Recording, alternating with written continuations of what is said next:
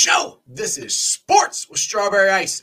I'm your host, the Iceman Jeff Trinopole. And as always, I bring you sports from a West Side point of view right here in the great city of Cincinnati, Ohio, home of Midwest Best Barbecue.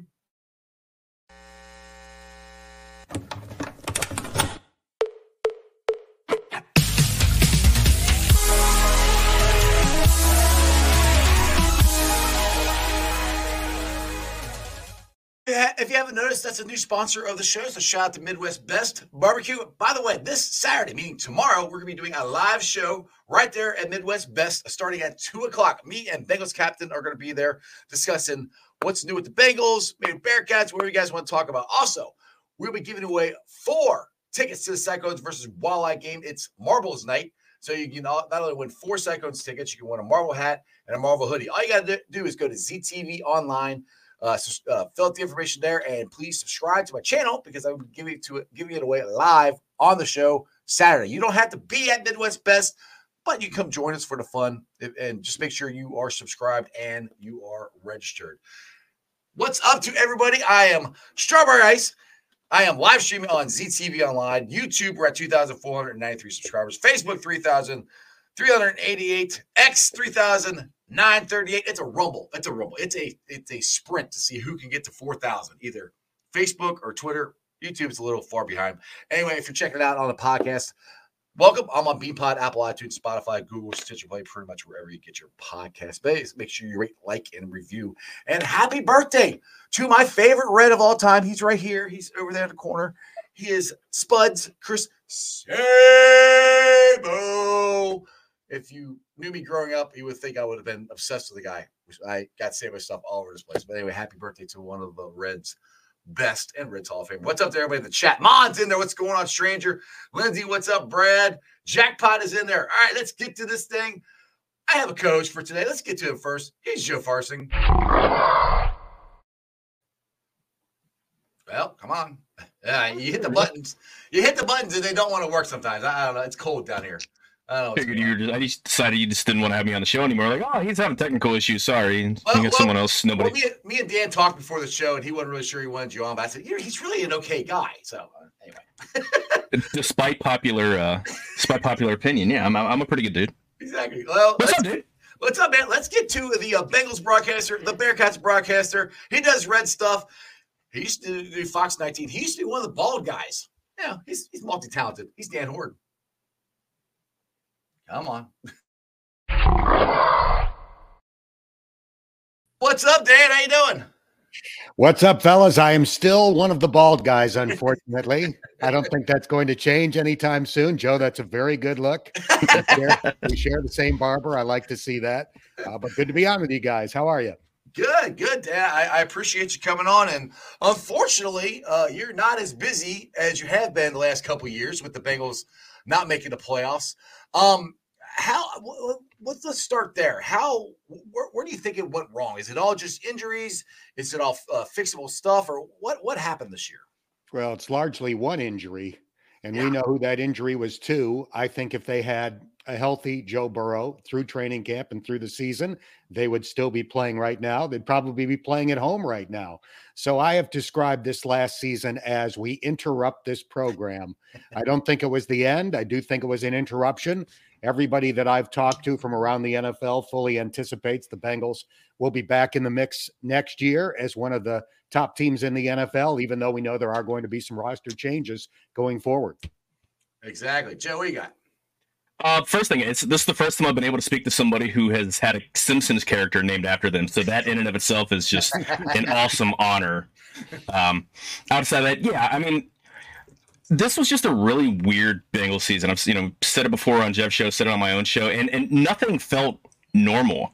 Uh, Burrow didn't play one game against any uh, divisional opponent where he was at 100% outside of the first 25 minutes in Baltimore, and the very last pass of the season that he threw gave him the lead. So um, it, it's I don't know where this team would have gone comparatively to you know 21, 22 because the defense just wasn't what we thought it was, and that's partially injuries and, and a large part they underestimated how big the departures in the uh, uh, safety room were going to be.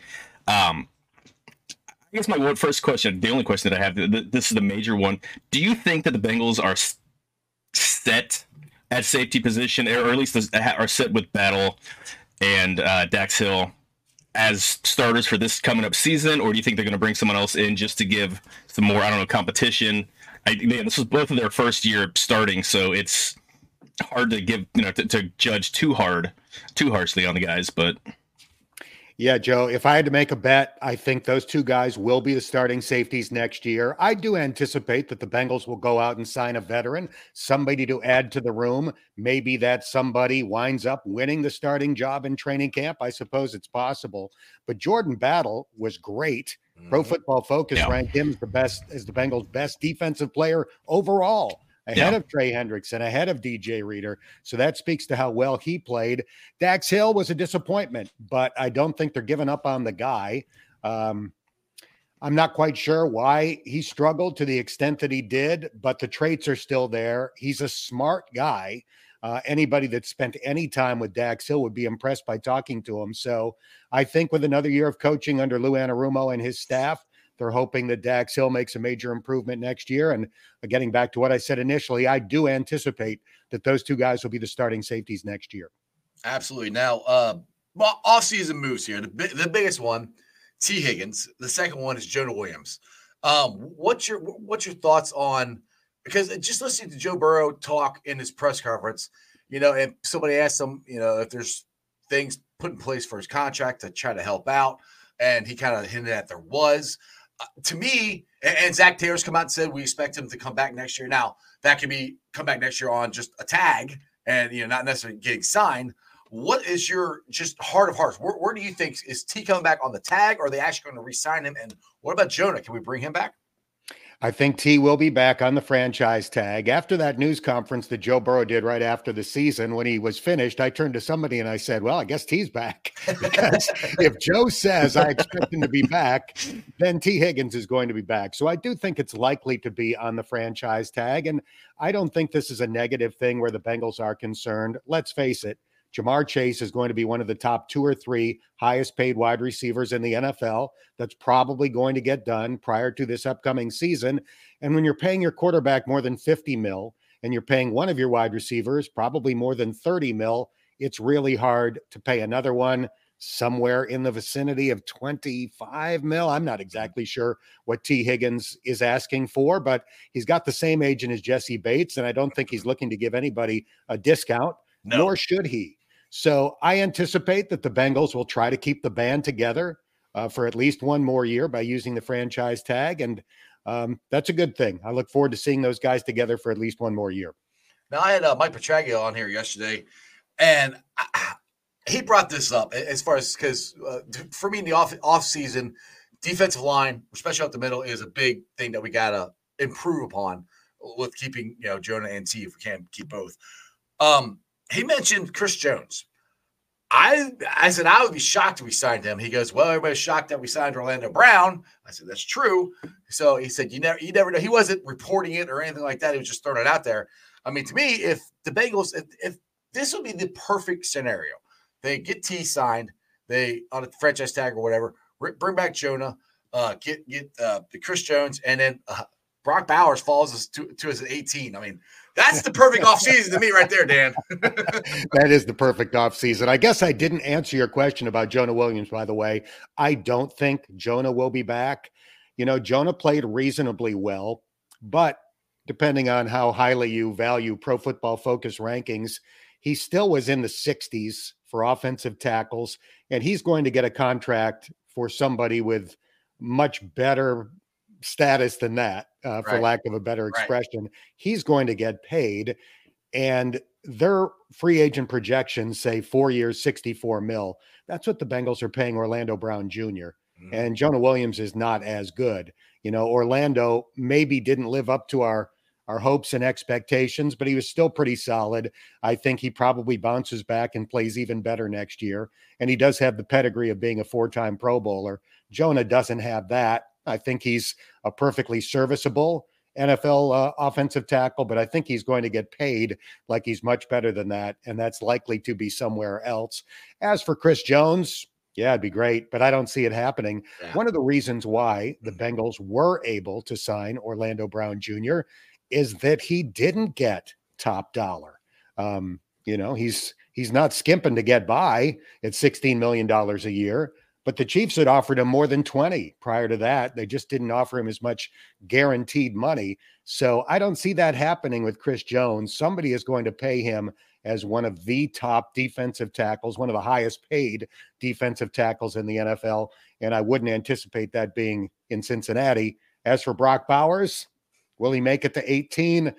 Probably not, but we so. can keep our finger, fingers crossed and hope that it happens. Right, exactly. So if Jonah Williams does leave, that that's to me is a scary proposition. Say what you want about Jonah, but Dan, we have nobody to replace him, um, and I don't really think there's a guy in, in free agency that's any better than Jonah. Might be as good as Jonah, but not any better. And I don't know if we're at 18. I don't know if we again we can't draft anybody there. So What's your thoughts on what the Bengals will do if they do not resign Jonah Williams?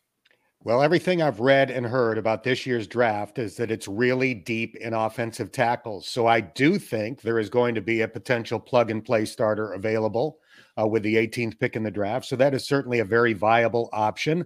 There are some free agents out there that are probably comparable, at least, to Jonah Williams. The name Mike Onwenu has come up from the New England Patriots. He had very high pro football focus grades this past year. And the issue with him is he's played guard, he's played tackle. They've kind of had a hard time trying to figure out where he should be. And he's performed best when he's been at right tackle. So maybe that's a name to keep an eye on. But uh, I do think the opportunity is going to be there to get a prototypical right tackle with the 18th pick, somebody that's bigger than Jonah, more of a, you know, six, seven, 300 pound of guy, which I think this offensive line could use.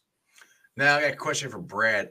Dan, uh, do you think they will go out and find a number one tight end? Like I guess you just gotta answer this, or stick with Hayden Hutchinson, which I, I, I excuse me, Hayden Tanner Hutchinson, which I, I think Tanner did a great job. I was banging his drum at, at training camp. I was watching him from the bridge. I remember going, "Who in the hell is 87?" he was just jumping off the, the the page, so to speak, you know, from, from watching from the bridge. But uh, with, with with that being said, to me, if you got Tanner Hudson and and Sample as your one and two, that's pretty good. You still need to add somebody to, I think. What's your elaborate? Yeah, I think Tanner Hudson will be back, but I certainly think adding a more explosive tight end is on the menu for things they would like to get done this season. You mentioned Brock Bowers; that would be a fantasy. That was more tongue in cheek. I don't really think. well, it could happen. I mean, yeah. I've seen some mock drafts where he slides to 18. You never know. You don't know what teams are thinking, and you don't know which ones you know are really targeting tight end in the draft. So anything's possible. Um, but I do think that they're probably going to look to add more of a field stretcher. You know, Tanner Hudson, I think, had one or two catches where the ball was thrown 20 yards downfield, but they don't really get a lot of explosive plays from their tight ends. And I think that's something that they would like to add if they can. Yeah, all that scares me is if they do, which I mean, if Jonah Williams is gone, then I think 100% they're getting a, a tackle. And the only thing that scares me is just the Bengals' track record the last couple of years of drafting offensive linemen. Now, now Cordell Volson has has worked out. I mean, people can say what they want, but he's getting better, and I, I think he's gonna be a fine guard. But we got the Jackson Carman thing, and however people want to say about Jonah Williams, that's the part that just scares me of, of if they could actually get a guy for plug and play because – damn, our, the goal is here in Cincinnati to win the Super Bowl. That's the goal. So if you, uh, that's where I wish they'd sign Jonas. so you had that veteran guy in there and had the same five guys back. I know not everybody agrees with me, but does that does that worry you? I guess with the the the past of the Bengals drafting tackles.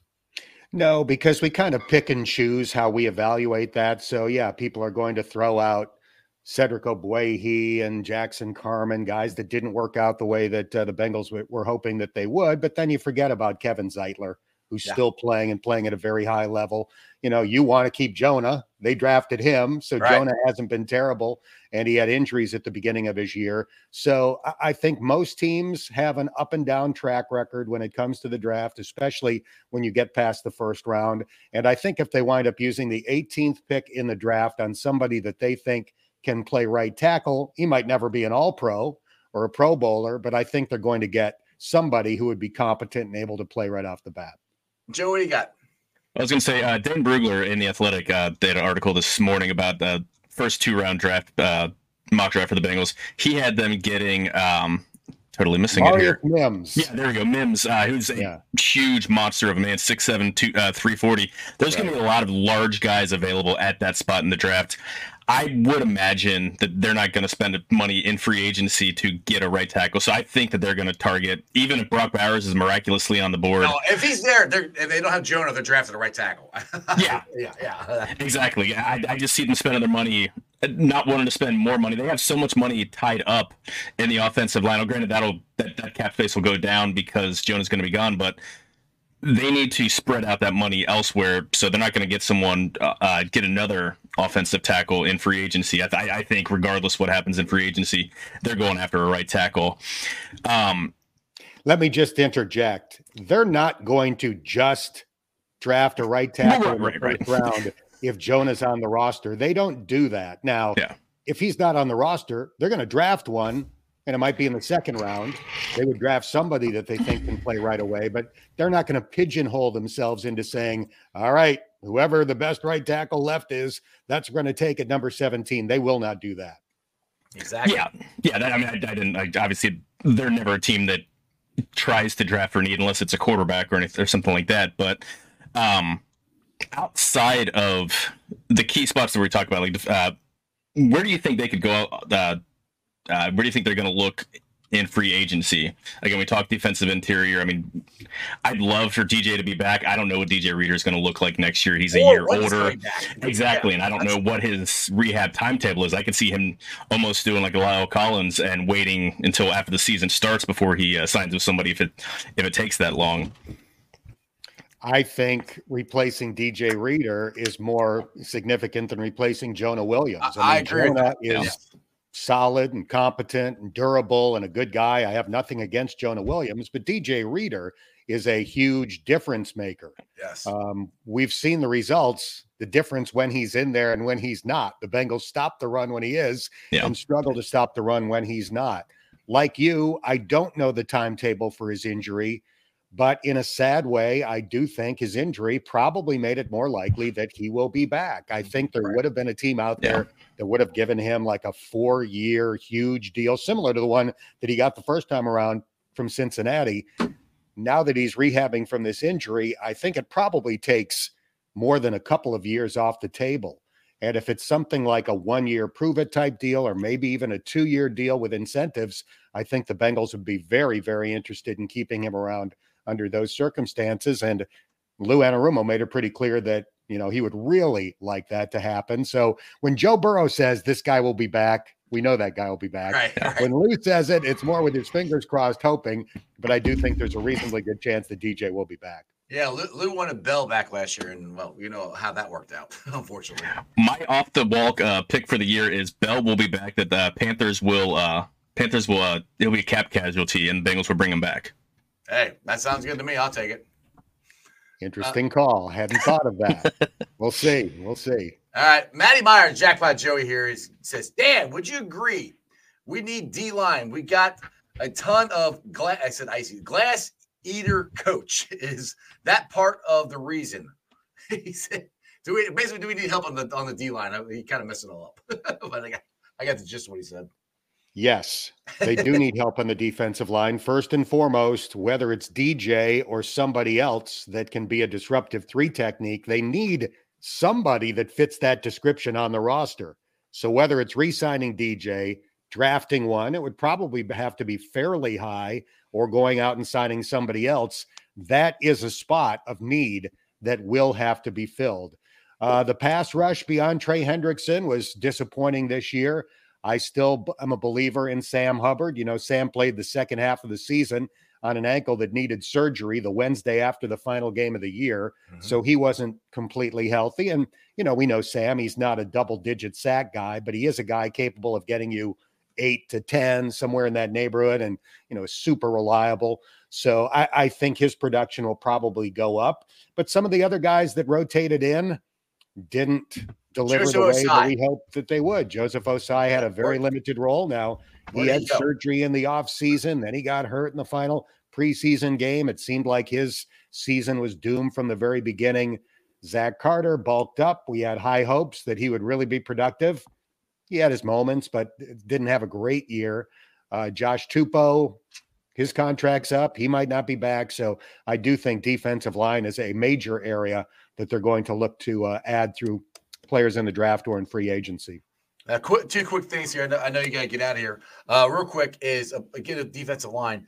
Uh, a guy, a, a, position that I think the Bengals still have not replaced is Larry O. Larry Ogunjobi. I think he with DJ Reader and BJ Hill was tremendous. He he, he while he was a starter and BJ came off the bench at the time.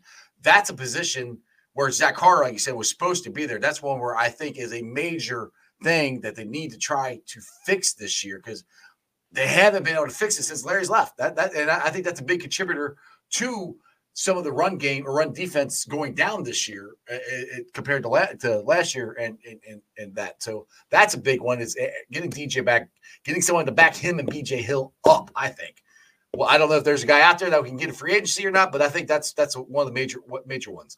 Now, I guess it's more of a statement. Go ahead, Dan you know, when they signed Larry Ogunjobi, nobody thought of that as a premier signing. He was considered to be more of a depth type guy, and he turned out to be excellent. Right. And it gets back to that word disruptive. That's who Larry Ogunjobi is. He might not be great snap after snap after snap, but he's going to get into the backfield a few times every game and make big, impactful plays. They definitely could use somebody like that to go with the duo if DJ's back and uh, BJ Hill. You know, those two guys I think are very, very solid, but they probably played too many snaps. We only know for sure that one of them is back. So, yes, I do think they will, they'll definitely look to add somebody into the mix, uh, probably in kind of the reasonably priced range, much like Larry Ogunjobi was when they signed him. Exactly. Now I see the uh, first Hall of Famer Anthony Munoz there over, over your shoulder there. Um, I was hoping this week we might hear something that you know Big Willie got in. I'm I'm fairly confident.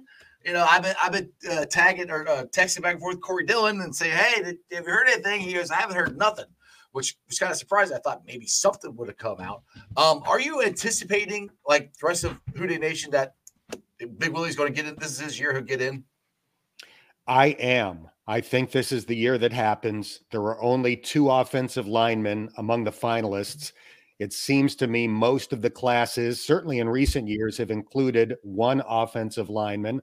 I think Willie's case is better than Jahri Evans, who I believe is the other finalist, the former Saints guard. I think momentum has been building for Willie over the last three years since he's been a finalist three years in a row.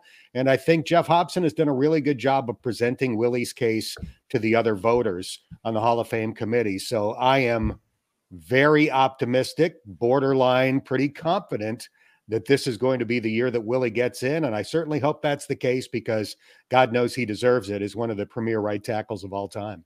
Absolutely. Get him in, get Kenny Anderson in, yeah. get this guy over my shoulder here, get uh, Big 28 in, get Corey Dillon in. The, the, the, those are to me the next three after that, I don't know if we have a shot at getting anybody to tell Burrow, Chase, you know, Higgins, these guys you know, potentially uh, get in. I, I don't. I love Chad Johnson.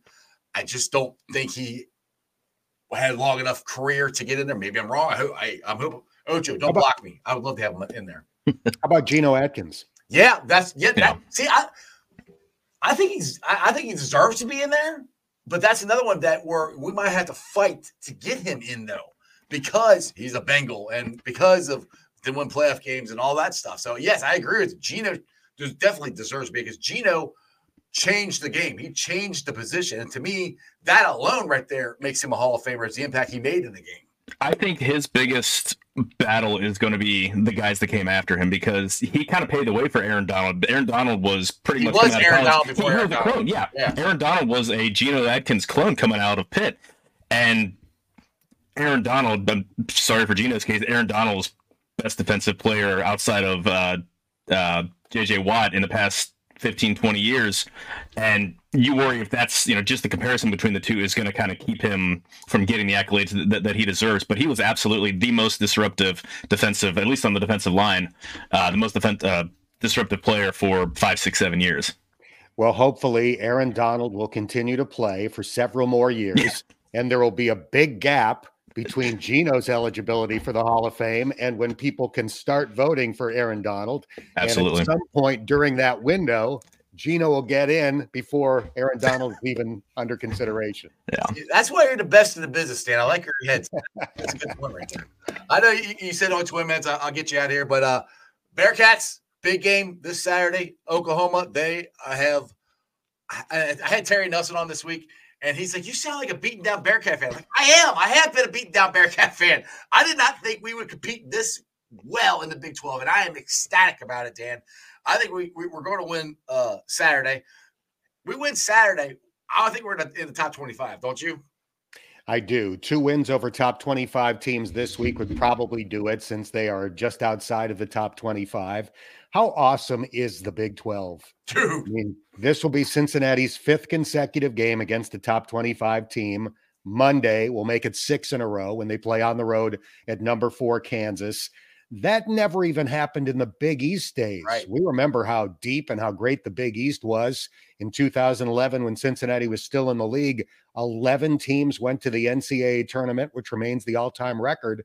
But in those Big East years, the most consecutive games against top 25 teams that they ever played was four.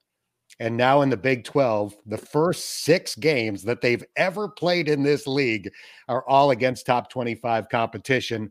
If they win tomorrow, they'll be three and two, five games into it. And then who knows? You know, maybe they can pull off a little magic hey. in the second half of Big Monday. That's going to be awesome as well. On Monday night, Jay Bilas will be on the call. Uh, so major exposure for Cincinnati at uh, Phog Allen Fieldhouse on Monday night at 9 p.m. What's crazy is I, was, goosebumps. Go ahead. Go ahead. I would say what's crazy is the next game. Like you're looking at, oh, they're playing UCF, and UCF has never been, you know, even with Taco Fall, they were never that good of a uh, basketball program. But they just knocked off Kansas a couple weeks ago. They just knocked off Texas, you know, uh, right. the other day, and and that's not a guaranteed win. Like even West Virginia, West Virginia has a couple quality wins. Like there's no bottom feeder. Like even with the Big East, there was a couple teams that you know you not, not that you're going to let off the gas, but teams that you're going to walk in the gym comfortable that you're going to walk away with a W. There, there there's no night off. It's it, it's ridiculous. I'm just looking at the schedule coming up and ranked, ranked, ranked, ranked, ranked. And it's like there's there's no no breather. There's none. You know, it's really impressive to me too. You mentioned UCF. We know how good Houston is. They've been in the top five most of the year. Yeah. Cincinnati has gone two and two so far in Big 12 play. All three of those teams that made the jump from the American to the Big 12 are doing well. Yeah. So it probably says something about how good the American has been.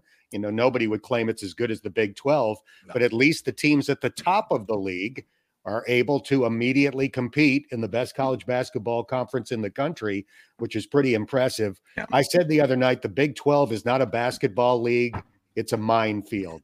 so there's there's danger with every step that you take. And you're right, whether it's UCF next weekend or West Virginia at home the week after that, you can't take anything for hmm. granted in this league. You, you and Terry cracked me up with, with, with Wes the other night because you did the whole you know six in a row and everything. And Wes is, is just like you know, this has been this is why we got in the coaching. This is why we did. it. And the thing I said this to Terry this week that, that stuck out to me with Wes is like he got real close to Mike. He goes, "We're, we're close to the mic." And I love it.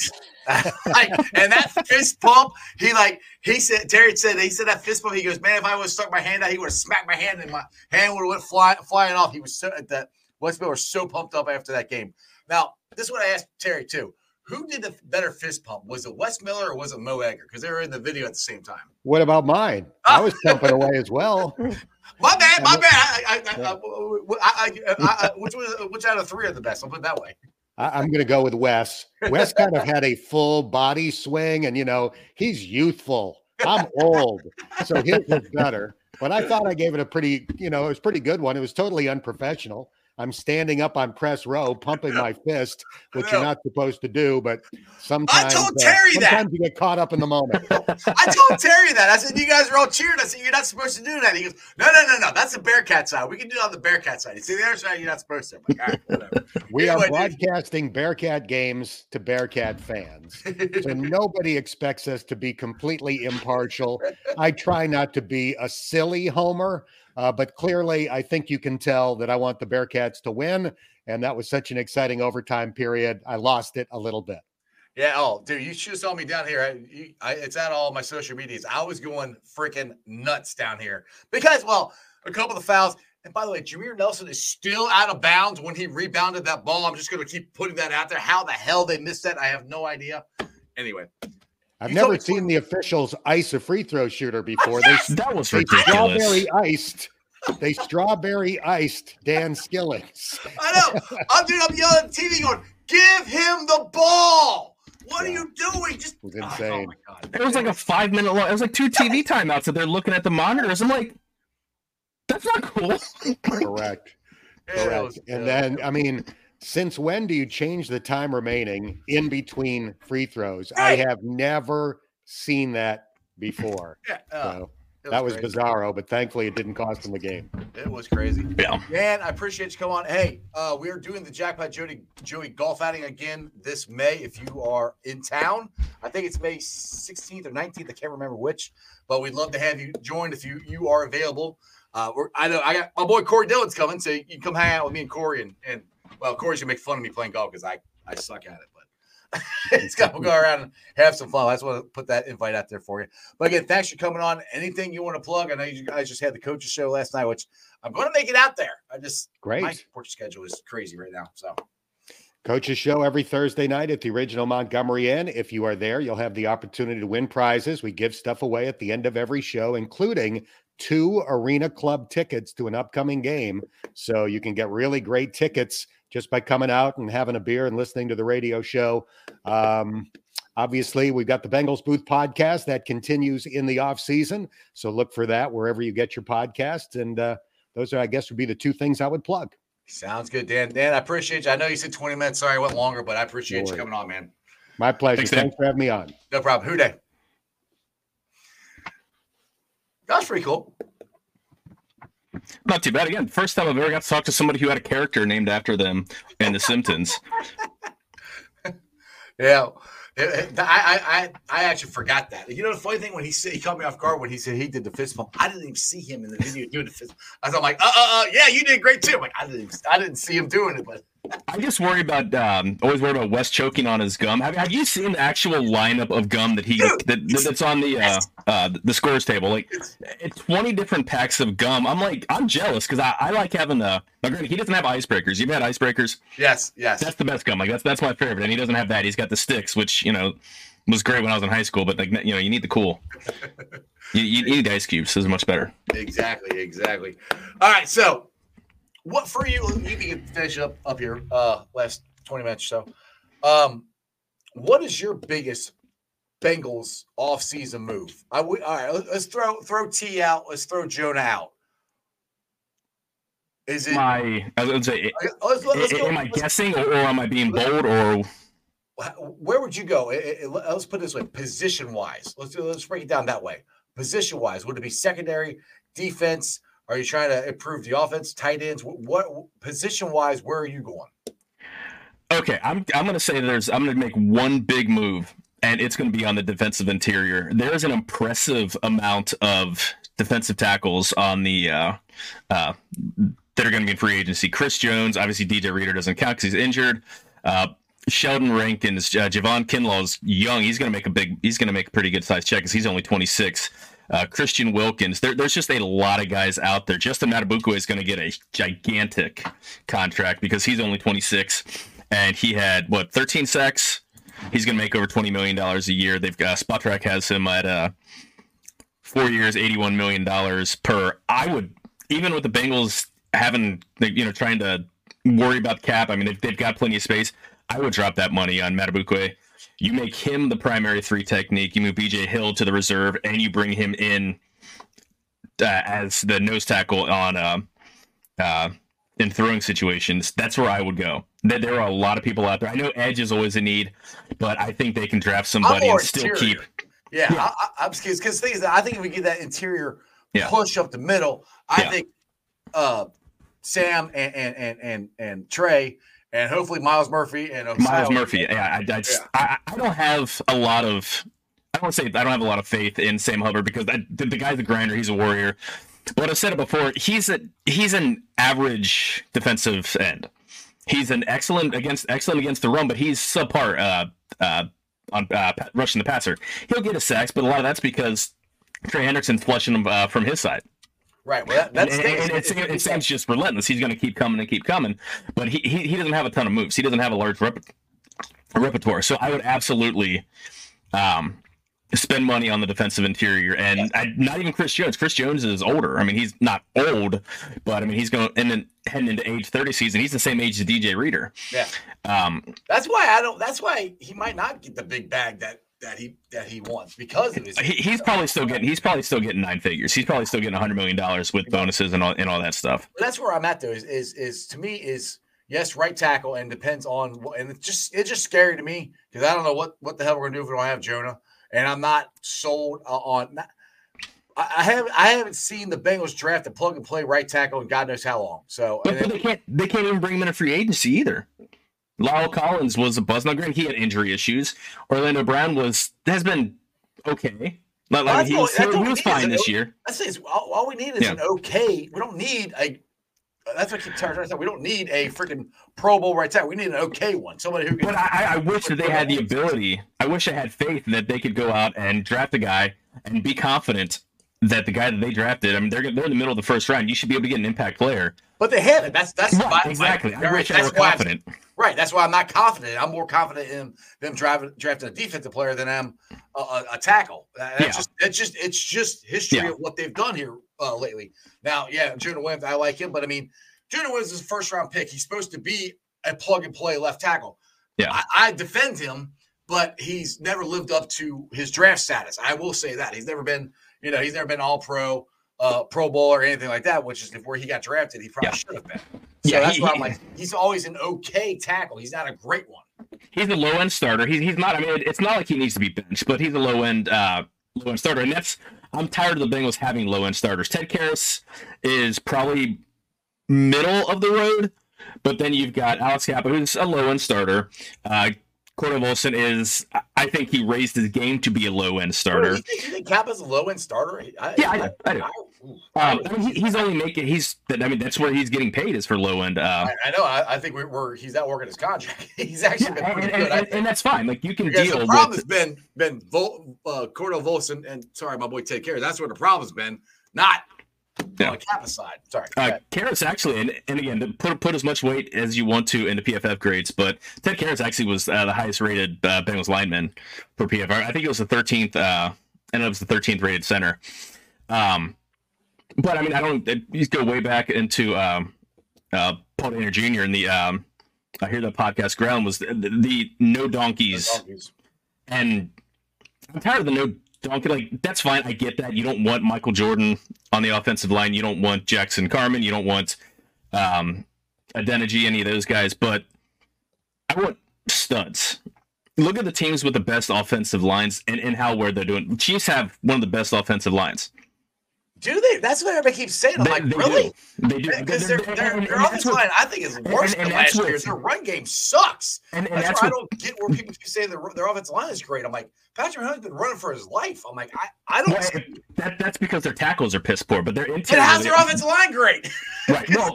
They- because their interior, Creed, uh, uh, Yeah, Smith, yeah, their interior, their tackles are terrible. That doesn't make their offensive line great. That makes their interior great. They're they're pretty well Stop. like pretty well graded, but um, Baltimore Yeah. has a has a fantastic offensive line. Uh, Browns have a fantastic offensive line. Um. It, it- it's again, I I think that, and and, and I you know wasn't going to say anything about Bengals having to get rid of coaches. I, I think they need a new offensive line coach. I I, I don't know if that's going to happen. I I'm pretty sure Callahan's going to get a uh, pretty much he's going to get a head coaching gig. And, or if he doesn't, Pitcher's gone because he's going to get an offensive coordinator That- gig. that's the scary part. Look, look. Zac Taylor's already said they're basically keeping all their coaches. They're not getting rid of anybody. So Yeah. they leave or not. So everybody wants to change the, the offensive. line. I, I I said that too. I think maybe we need to change the offensive line coach. I don't think it's going to happen. So it's really nothing to, to discuss. The th- actually the thing to discuss Yeah. and and the scary thing is if Callahan like Pitcher's getting interviews for offensive line or offensive uh, coaching, uh, oh, offensive coordinator jobs. The scary thing is, what if Pitcher gets an OC job somewhere else before Callahan does, and then Callahan leaves too? And if we lose both of them, then what? And people are like, "Oh, good, then we can go outside the organization." That's not always necessarily a good thing, you know. I mean, that I don't think I, I I think that I think all things being equal, Pitcher would prefer to stay here as the offensive coordinator than to go outside. Um, all right. so I, I, I like he'll, he'll get interviewed and everything, but I don't know if he will take a job before Callahan before the head coaching gigs get sorted out. the good thing is, if you're an offensive coordinator here, you you uh, get to coach Joe Burrow, but Yeah. you don't get to call plays. If you go somewhere else, you can call plays. Eric Yeah. Is still not a head coach somewhere because he, he didn't quote unquote call plays. Now this year he did call plays, and actually he's a guy that I'm kind of surprised that I haven't heard his name in any uh, coaching uh, vacancy jobs. But that's that's a, a whole other, st- other Yeah. topic. So that's where Yeah. That's where yeah I agree with what you're saying. But the thing is, if when you all right, just say you're a pitcher and you are trying to get an offensive uh, offensive offense coordinator job, and you get offered it, and you kind of ask Brian, "Hey, hey, are you going to stay? Or you're you going to go?" He goes, "I don't know. I haven't been offered anything." Well, you don't sit there and wait. Oh, okay, well, I'm going to wait and stay here and be the quarterback coach because I think this guy's leaving. If he gets offered an offense coordinator job somewhere else, he's gone before Brian Callahan. If Brian gets to be offered before Brian Callahan does, he's gone. He's going to leave because that's what they want to do. They want to move up to be the offensive line, uh, offense coordinator. So that's the scary part right there, because that's where they both could leave. I know he might. This is a better situation, but if you want to move up in your job, you don't want to stay at the quarterback uh, coach. You want to eventually be a head coach, is what you get into this for. So if you can leave and go be an offensive coordinator somewhere, and you don't know if the guy in front of you is leaving yet or not, and they're offering you a job right now, you got to make a decision now. He's probably gone. So that's where hopefully Brian Callahan finds out quickly enough if he's staying or if he's going, and then we can keep Pitcher. That's that's the whole timeline. That's the scary thing right there. I'm not that worried about it, even if it happens. It- Why? it- it's not. Who, Because- lose, who, who are you going to put in there if we lose both of them? Troy Brown? There, God, there, there, there are 10 million candidates out there. I don't, I don't care. I mean, th- throw some name out there. You have, Okay. you, you, you're, right, you're, right, well, hang- hang- let, let- let me explain. Let me explain. Let, let me. Go ahead, because I, I, I got to because Bruce Coslet was everybody's ready for Bruce Coslet to leave, and our offense sucked when he left. And then when when, when uh, uh, uh, uh, what's face left to go to Washington? Uh, oh Jesus Christ, I can't think of his, of his name. Our offense, and we had Hue Jackson in there. Our offense sucks. So don't give me this crap that you can put anybody in there. I don't. That's not. I'm not true. saying I'm not saying anybody. I'm, I'm not saying just just throw a random name. I'm saying there are plenty of people out there who are qualified to, to get that job. Um, who were the quarterbacks when Jay Gruden went to Washington? What was it? Joe Burrow. When when Bruce Coslet was Coslet left, was Joe Burrow the quarterback? No, it's Boomer Esiason. Boomer Esiason at the end of his run though. No, right. But before- it. that, When, that was, when did when, when did years- leave? When did Coslet leave? Uh, ninety. Ninety, After we- and we- and the very next very next year the after, we, Bengals. after we went to the playoffs. So Yeah. But was the very good. next very next year we drafted a quarterback. because So, so Coslet were- left. Because Coslet left. because the team was changing direction. No, because Sam Wyche was gone. That that's why no, all no, that's no, that, no, no, no. Sam Wyche didn't leave till a- after '91. But I mean, they were running. They were that. I'm I'm not saying they should have gotten rid of Boomer Esiason. I'm saying they did. They were. They were just changing at, at that point. My thing is, you have Joe Burrow, who is an who is an offensive coach on the field, and you That doesn't have. mean you don't need an offensive coordinator. I, I dude, know. I hate but, but that. my point, but no, no, People no. say that all the time. I'm like, Joe's not the fucking offensive coordinator, you guys. I- I'm not like no, no, no. You're, you're you're totally misunderstanding what I'm saying. Okay. There are plenty of guys that are qualified to be offensive coordinators and quarterback coaches. There's a there, there's a quarterback coach at 31 other organizations Right. That, that can be a quarterback Joe coach for the Bengals. But but what is it? You have you have your off you, you- the Bengals head matters? coach. No, no, it, it matters. it matters. It matters. But You're acting like you just throw anybody in there. It's not. no, no, no, no, no. I'm saying there are plenty of guys that would be able to step in and, and be fine. Yes, The- the there are, but I'd rather have the guys that are already been here for the last five years that have taken us to a Super Bowl and a, a I, I championship. think they need. I think they need a fresh voice. Um, I, I am fine. Like Why? Bengals, Beng- Why? because the, Why? Why? Why? Why? Because just hold on. the offensive get the offense has gotten a little stagnant. Look at that. Okay, you said look at what the offense they did. See, that's another that drives me nuts. People are like they- they're, they're, this offense has got stale. You realize how many times in the last five years that they have changed the offense of what they were trying to do because Joe got hurt. The offensive line sucked. They had a coach around uh, a, a. They had a coach around Jackson Carman. All the stuff that these guys had to coach around because of the way that Duke Tobin put this team together. Do you don't think that's what drives me? People are like they don't change. That is complete crap. If you look at what they've done in the last five years of how they changed this offense in the middle of the year, because look at Philadelphia. Philadelphia did they didn't change their offense, and look, they sucked at the end. They crashed. The Bengals were actually playing better than Philadelphia at the end of the season with the backup quarterback. Yeah. So I mean, I- don't give me this. The offense has got stale. That, uh, ugh. Sorry. I, I'm saying this offense is going to look different in 2024, regardless who the coaches are. Whether it's Callahan Pitcher, whether it's Bob Smith, and who the hell ever at at uh, quarterback coach. Um, because there- there's going to be change of wide receiver. Whether Tee's here or not, you're going to have a new uh, slot receiver for the first time in um, Zac Taylor's entire um, entire tenure. Um, I don't know if Joe Mixon is going to be back at running back. It's going to be a different looking offense regardless. And, and I'm not saying that you can just throw anybody out there. That's not what I'm saying at all. I'm saying there are offensive coordinators get hired away. It, it happens and, and they Well, get I'm, I get, replaced. I I'm not worried about one of them leaving. Yeah. It's both of them leaving. And it, the, the- trust me, nobody's agreeing with me. Everybody is agreeing that you we got to get rid of this. These offensive coordinators. These guys suck. They're terrible. I mean, we've been our offense has been awful. We've never went won a damn game. The way- Yeah, some people go way, way over the top. I mean, you know. I mean, I mean, that's not really what you're saying. But I got Amen Joe. You can always get somebody else. Press Taylor. This. I mean, you guys. Okay, so let me throw this out there for you. Troy Walters, Bengals Bengals wide receiver coach. I, that's what I said. he Yeah. gets promoted. Yeah, Like, the, the, the, the that- offensive coordinator can easily, even if Pitch and Callahan go, That's the thing. You go from wide receivers coach. You don't normally go from wide receivers coach to offense coordinator. You can. Hue Jackson. Huh? Hue Jackson was a running back coach and an offensive How'd that work coordinator. He He, was terrible. he, he was a great offensive coordinator. Not the last time he came here, he sucked. The, so, so was the team around him. They had What? The one that went to and five straight playoffs? when he came back, because when, when Yeah, he the one that went started to and they came back. Yeah, that one. The one with five straight playoffs. Yes, and he was also the yes, he was also the offense coordinator when we bl- got blown up. uh, You know, in the in the 2005 uh, playoff game. He was also offense That, coordinator that, when our was, that, that was, that was Bob Bratkowski. huh? That was Bratkowski in Oh, 05. that's right. That's right. That's right. Uh, when, when, when was Hue Jackson our offense coordinator? Then? Actually, he never was our offense coordinator. Yeah, it was. No, Okay, when, he came back, when he came back, he was because that was Brad Kelsey. He was he was like the because he's the one that Let got me- he's the one that got to fight with Chad Johnson in the locker room in 05. Yeah, Bratkowski was just wasn't very good. Let me. When was he? I, I'm looking at the Bengals. He was the wide receivers coach from 04 to 06. He was he was, he was there then in, Yeah, in the 05 room. coach. Secondary And then he coach and special teams assistant. He was offensive coordinator 24 to 15. Okay, so yeah, he was only special team. He was the only the offensive coordinator in 2014 and 2015, and they, they did they did a good job.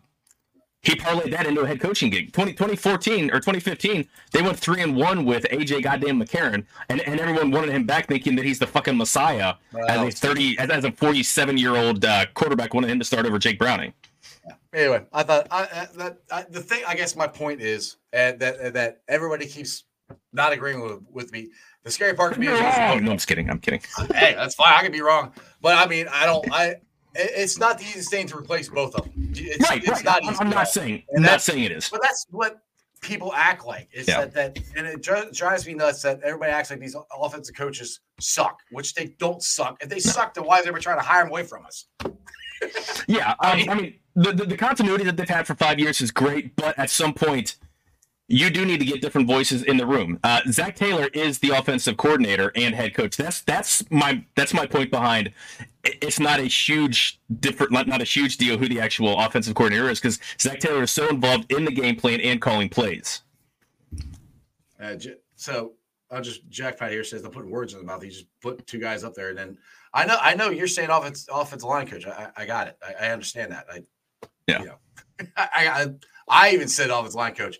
That's not and that's not going to happen. I mean, Zac's already came and Someone said could, that. so, So- someone could someone could poach him though. I mean, the, the, I mean that's I don't think they're going to. probably Yeah. not. I mean, the team Yeah. hasn't performed. Yeah, I mean, it's, this way. The only yeah. way this, co- this coaching staff is changing is if people leave. That's it. Zac's not Yeah. firing anyone. Yeah. That's what I'm, I, I guess that's my point to to Matty here, where he he said that I'm putting words in his mouth, which I'm not. I'm, I'm, you're talking two different things. We're talking. You're talking offensive line. We're talking offense coordinator. out of your out of your fucking element. coordinator- anyway, ah, You got a little. We, we got a little heated there for a minute. I like it. that's all right. I don't, All hey, it's all good. It's I got I got a red face. I just, dude, I just get irritated where people are like, "Oh, it's no big deal to lose by the them." Like, you guys are freaking crazy. And Yeah, hey, this team doesn't need an overhaul. I mean, this is a team that's made made the Super Bowl, Yeah. made the AFC Championship game, and finished that one game out of the playoffs, fit, playing two thirds or uh, over little less than half of the season with the backup quarterback, and only four games with a fully healthy quarterback. No, I mean, if they run everything back with the same coaches, they'll still they'll still win 10, 12, 13 games next year. I just think, my opinion, my personal, not not what I would do, not what they should do. I would like a different voice in the room. Just try something different. I, I would like them to be exotic. I would love it when they were exotic. I, I love it when, when they do exotic stuff. I, I love like yeah, those trick plays. They ran some trick plays that just fucking were disastrous. Yeah, I don't want to. See, Throwing, okay, throwing, them, throw, throwing a throwing a touchdown pass. so you're, you're talking about Hue Jackson, or, or that would be Hue Jackson. It was, um, God damn it, who's the, the offense coordinator before him? His brother was, was Tampa Bay's coach. Why can't I think of his name? Jay Gruden. Thank you. You want to go back to Jay Gruden where we got offensive linemen split out wide? Was, I thought that was Hue. I thought that was Hue Jackson. was that you? Yeah. Was it- All right, it's one of those two. I don't remember. had the interior offensive One of those- line, and, and they had the tackles split out wide with Yeah. the wide receivers. See, I like that shit. I, it's, that, that's fun. Is it the best? Like, it's the most effective and efficient football? No, but but that's you're changing. Like, you're making the defense think. You line up with some weird fucking exotic. That whole stupid ass ring around the rosy shit that the Chiefs did last year. Everyone hated. I thought it was stupid. I thought, but at, at the end of the day defense is standing around there like on their heels while they're doing this thinking what the fuck is going on what are you doing? and that that adds a second of hesitation or that, that just adds a little extra thought in their head and it's all about creating some indecision creating hesitation making them react instead of act Right. and that's why I like exotic stuff. I love all the crazy motion. I love watching the um, uh, Dolphins offense. Dolphins shit the bed against good teams, but their offense when, when they're humming that offense with the motion on how they move uh, Tyreek around, it's fun to watch. All the different run fits and everything. Uh, the 49ers. I, I know we, we hate the 49ers, but Uh, yeah. it's fun No, watching. Yeah, I'm with you on all that. I, I do. Yeah. Yeah. that's that's. I, I do agree with that. That has been one of the problems with the offense this year. It, is the motion. It's like, it, Yeah. and that's why I guess I keep going back. Another thing would help is a tight end who can do both. You know, and I'm not look. If we don't sign Jonah Williams, we got to get a right tackle or we Yeah. got to get a defense line. That that to me that's priority. The whole thing with Brock Bowers, tongue in cheek. I don't. I would not draft him over if there's a better right tackle or a better interior lineman at 18. I'm going that direction. But if you can get a tight end who can, I don't know, block and catch, and you can you can leave him out there, you don't have to keep switching them out right there. That that's the the the, the deception that I think that needs to happen, along with the different motion. Like everything. Remember, we saw Ja'Marr Chase. I don't think we saw this at all this year. I don't remember seeing, but we had Ja'Marr Chase in the background uh, or in the backfield. A don't think we few times, a Not- few times, not, not not often. often, though. No. that- that's something that you can you can split. You can start him inside. You can split him outside. You can run him around wide. You can do all kinds of stuff. I don't think they did as much stuff. And part of it, partly of that too, is I think was Joe's injury. Huh? Five. I'm, I'm looking at uh, PFF. Five times uh, he lined up in the backfield. Once in week two, week five, week eight, week eleven, week thirteen. That's not enough. No, and, but but a lot of this I think has to do with Joe's injury too, because he could not go under center. He couldn't. It, everything had to be from shotgun. And then once he got going, now I, the thing I said this during the season, the most creative I saw the offense, the best I saw it looking was against the Sucky Niners. We kick their ass. We ran Yeah. the ball down the throat. Just efficient. Yeah, and, and we, we were on time, and they had no idea if we were running or if we were throwing the ball the whole game. That was the game plan that was perfect. I never really saw it again the, the rest of the season. So that part did irritate me that that they did they did that. And I I, I think I think we were seeing that in the in the Ravens game. The one Joe got hurt. It did seem like that. And like you say, this last pass was for the lead. So that's what I just didn't understand this year as far as the offense. It seemed like we find something that worked and then we go back to the same thing. So that that is the part that did drive me nuts this year with the offense. Yeah. And, and again, this is more. This is more. I, I just. I'm not saying I'm smarter than the than, than the Bengals coaches. I am, but I'm not saying that. No, I'm just kidding. Um, I think the offense.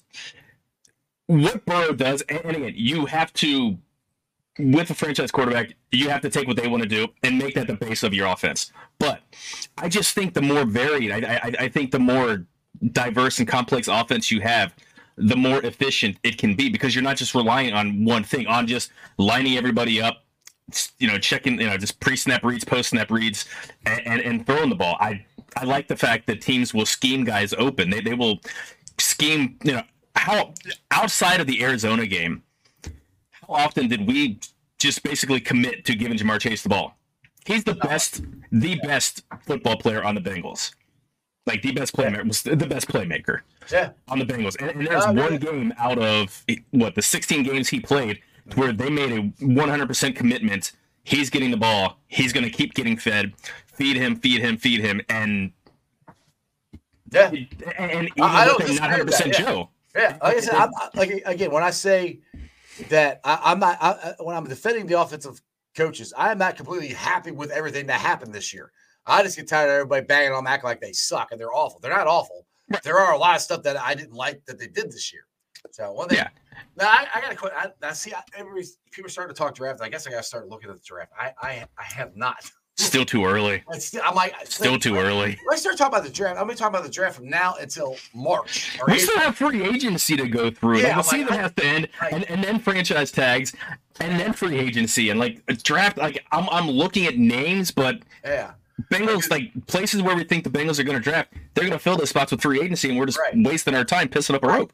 Yeah, like like Jackpot Joey here, Maddie says they're going to take two uh, O linemen in their first two picks. I have no idea. Like you just said, depends on what they do with free agency. I mean, you can't sit there and say that here in January.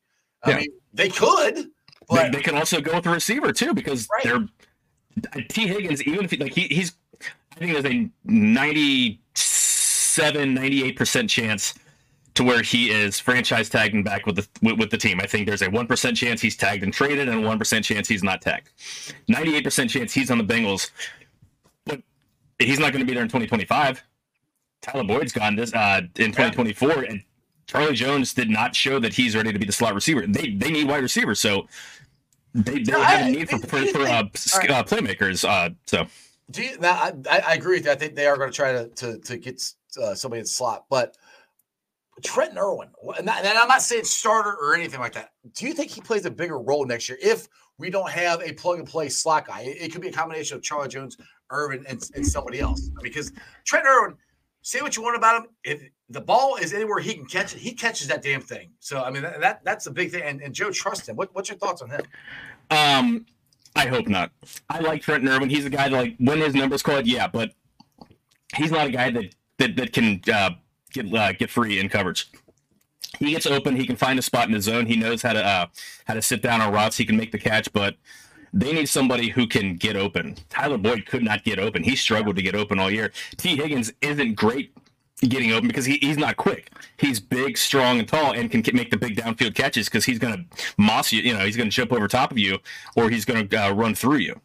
Right. But they need guys who can get open. That's why I I, I think Iosivas is like is going to be wide receiver four next year. And I don't know who's going to be in the slot. It's not going to be Trent. I hope it's not Trent Norman because he's going to be less productive than Tyler Boyd. just with fewer drops. Yeah, and, and, my point was not him being the go-to guy slot. Right. I just think if if we don't have a quote unquote guy to come back and be that third wide receiver, it's going to be right now. It's going to be Trent Irwin, uh, Chuck Sizzle, and whoever they bring in. I think it's going to be a combination of those three. But the thing is, if you can get, it could be Tanner Hudson. If Tanner Hudson comes back, mean, I'm not not slot, slot receiver, but as the third option, you know, the t- tight end could open up more if we don't have that great wide receiver that we had in Tyler Boyd last, last couple years. So that's another thing. If and that's is Tanner Hudson, I think, is a restricted free agent. I think we could sign him. Uh, exclusive rights. Exclusive rights. He, he has got the same that's contract right. yeah, yeah, as uh, right. as Browning. He's a practice squad guy, so he's not going yeah. anywhere. Uh, uh, uh, Matty Santee or um, uh, Trent Irwin is a free agent this year. So yeah, he is. Know, which I mean, I I think he's been a free agent the last couple years. So I don't I wouldn't be surprised if they get him. Now the thing with Charlie Jones, I believe that he can be that guy to replace Tyler Boyd. I do. I mean, say what you want about what you saw this year. I he was he got injured. I I saw I guess enough glimpses. Now I'm not saying don't get one. By all means, go get a wide receiver to, to compete for it. That that's not what that's not what I'm saying at all. But I, I've seen where I think that Charlie Jones can be that guy and can be that that third option. But I'm still saying I'm still with you. Go get somebody in there to yeah. compete because I always want people to compete. I want competition. Someone needs to earn a job. Someone yes. needs to earn a job. Yes. And, and, Charlie Jones has a ton of awesome uh, qualities. He needs to get a lot stronger, and, and, that can be done. I mean, he's got oh, an entire offseason. I mean, last year he had to work on, you know, you, you spend so much uh, time just prepping for the underwear Olympics at the um, at the combine, um, which is totally different than getting yourself in football shape. Like you're trying to make yourself as ripped, you know. So when they do all the measurements, you've got the fewest body fat, and you can you need to work on your fucking broad jump and shuttle runs and some shit that has nothing to do with football. Right. Um, I think he absolutely has the ability to make him to remake his body. He's just not strong enough. And expecting him, giving him the job, that's where they fucked up with Zach Carter. He had a lot of work to do in the weight room between last season and this season, and they expected him to make that jump, and he didn't do it. You can't expect that you can ask that of them and put them in competition, but right, right. He's not yet. Uh, Trent Irwin is a restricted free agent. Okay, okay. So he's not. But but his, his the other issue, twenty five catches. He had two fumbles. Right. Like that's that's yeah. He had too many fumbles for a guy that is you know he, he doesn't drop many, but yeah, I didn't know he dropped two. Yeah, I don't remember. But, but yeah, uh, I, I know he's he's had a couple fumbles on uh, muffs on punt returns. I don't think he's lost it yet. No, I remember he but, did do that on yeah. one of the games on a punt return, and he, yeah. he got it right back. I, that once you said that, does yeah, it fell on. I don't think he's, going there. I don't think they've lost. Uh, I don't think they've lost possession, but when you're hanging on, when, when you're a back of the room type guy, you can't make those mistakes. And, and I like Trent Irwin. Again, he answers anytime his uh, number's called, but he's super low end, and he's another guy who's going to struggle to get open if they're you know get tripling uh, Ja'Marr Chase.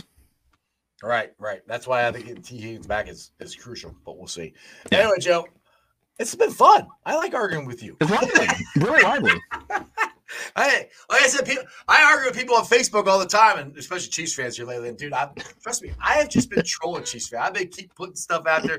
Just I've, I've seen off. it on X. I've seen it on X. I've been doing it just to piss. I think it's funny. They're like, "Oh, we live rent free in your head." I'm like, I like free rent. Ah, where's your rings? Like, ah, but you're literally just posting a, you know, uh, some picture or whatever on your own thing, and then they're coming after like, you guys are searching this shit out.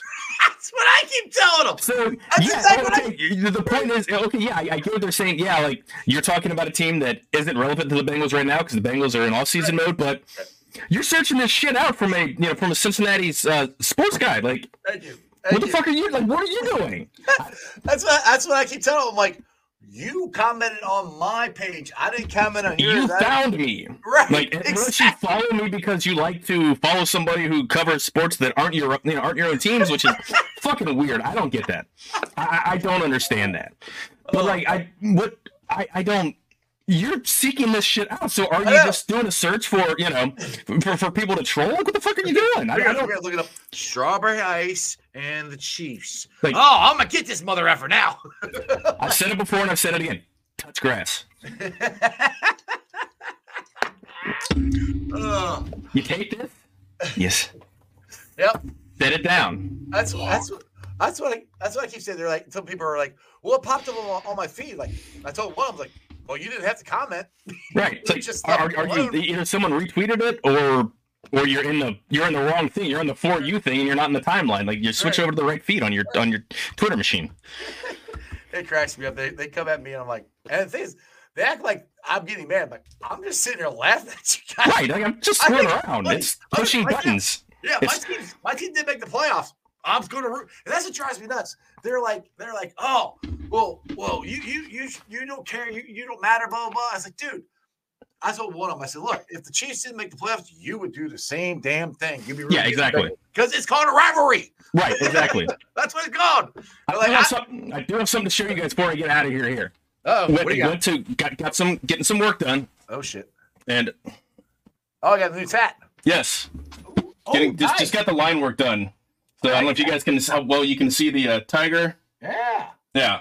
So obviously, there's a lot more to be done between hell. I don't know. It's gonna be a full sleeve with all kinds of other shit. I'm gonna get an actual Bearcat, like the the actual binturong in the uh, in that as well. So Well, you, you and me were talking the other day. You were talking about getting a full sleeve of Cincinnati sports. I'm like, that's a great idea. Yeah. Because I wanted to get the half sleeve when we win the Super Bowl. Yeah. I'm thinking about what because Ted Karras is going to, and Cincy hats are going to let everybody get the free tattoos who Yeah. signed up or whatever. So I think I might start that with the Cincy tattoo Yeah.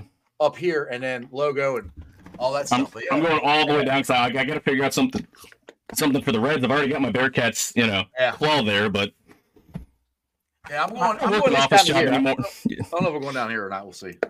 I don't care. I, I'm I'm entering middle age. I don't. I work from home. I don't work in an office. I don't care what I look like anymore. My kids. I'm probably going to embarrass the hell out of them, but I don't care. That's their problem, not mine.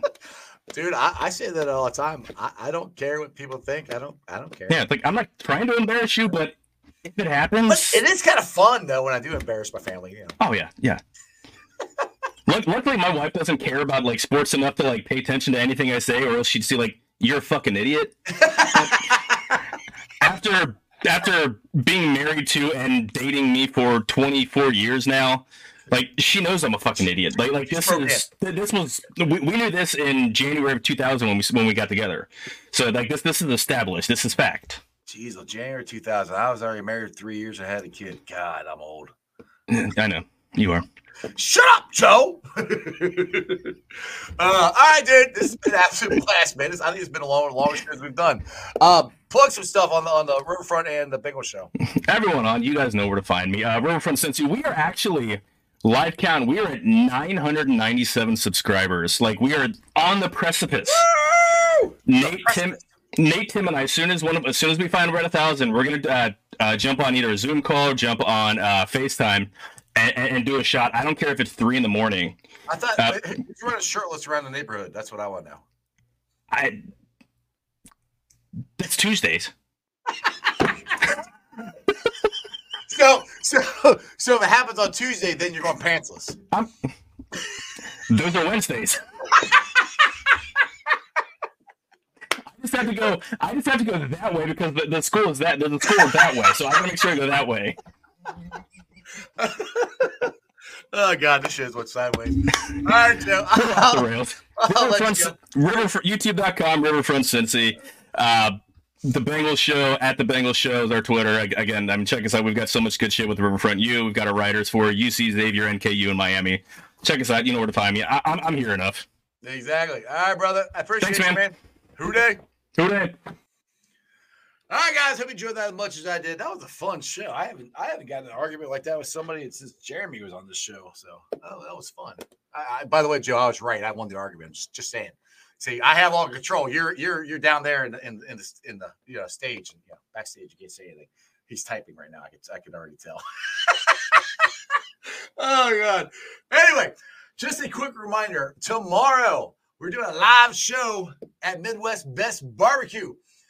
We're giving away four Cyclones tickets versus the Walleye, a Marvel hat, a Marvel hoodie, because it's Marvel night at Cyclones game. So show up tomorrow uh, to, to enter the contest. Go to ZTV online and please make sure you subscribe to my show because I'll be giving it away live on the show at Midwest Best Barbecue. All right, I gotta see. Hold on, I, got, I know Joe put something over. I see what he said. Let, us see what did Joe say. Uh, you're a legend and you're on my duh. Fucking great up here. I know. oh goodness. So make sure you guys show up to Midwest Best Barbecue tomorrow. They have a they have delicious, delicious chicken wings.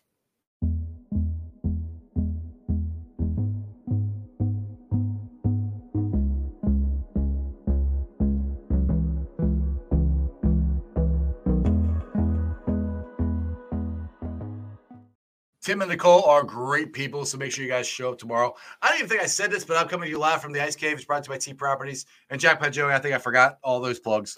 Anyway, I'm doing a whole bunch of new stuff I forgot, but shout out to everybody watching. Uh, if you're watching the show right now, please hit the thumbs up, hit the subscribe button. I'm on ZTV, YouTube, Facebook, Twitter, X. All these are getting close to 4,000. Well, YouTube's not. YouTube's almost at 3,000. Uh, Facebook and X almost 4,000. It's race to see who can be there fast. So make sure you follow me on all these. You share the show out. I'm on Rumble. Follow me on Instagram, Threads, TikTok, podcast. Like I said, I'm gonna be trolling the Chiefs fans. You know, if you just want some pure entertainment, I'm gonna be trolling the Chiefs fans until they get out of the playoffs. So it might maybe it'll end this weekend. I don't know. So make sure you follow me on uh, Facebook, Twitter, X, Threads, uh, TikTok. Pulling us off later on po- later on tonight. Put on the podcast on Beatpod, Apple iTunes, Spotify, Google, Stitcher Play, pretty much wherever you get your podcast. Please, please, please make sure you rate, like, and review. Leave a comment and a five star review so more people find, more Cincinnati fans can find my podcast. Other than that, you guys have a wonderful weekend. Remember what Jamar says: anybody but the Chiefs, and that's your sports, baby. See ya.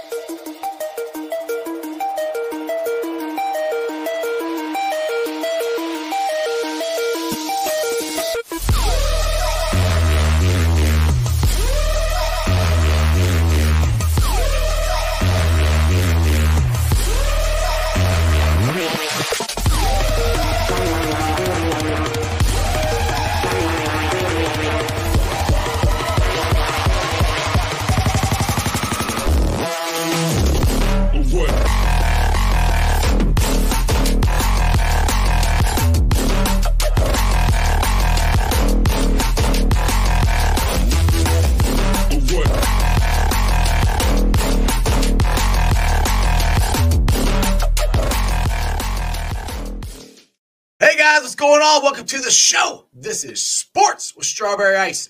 I'm your host, the Iceman Jeff Trinopole. And as always, I bring you sports from a West Side point of view right here in the great city of Cincinnati, Ohio, home of Midwest Best Barbecue.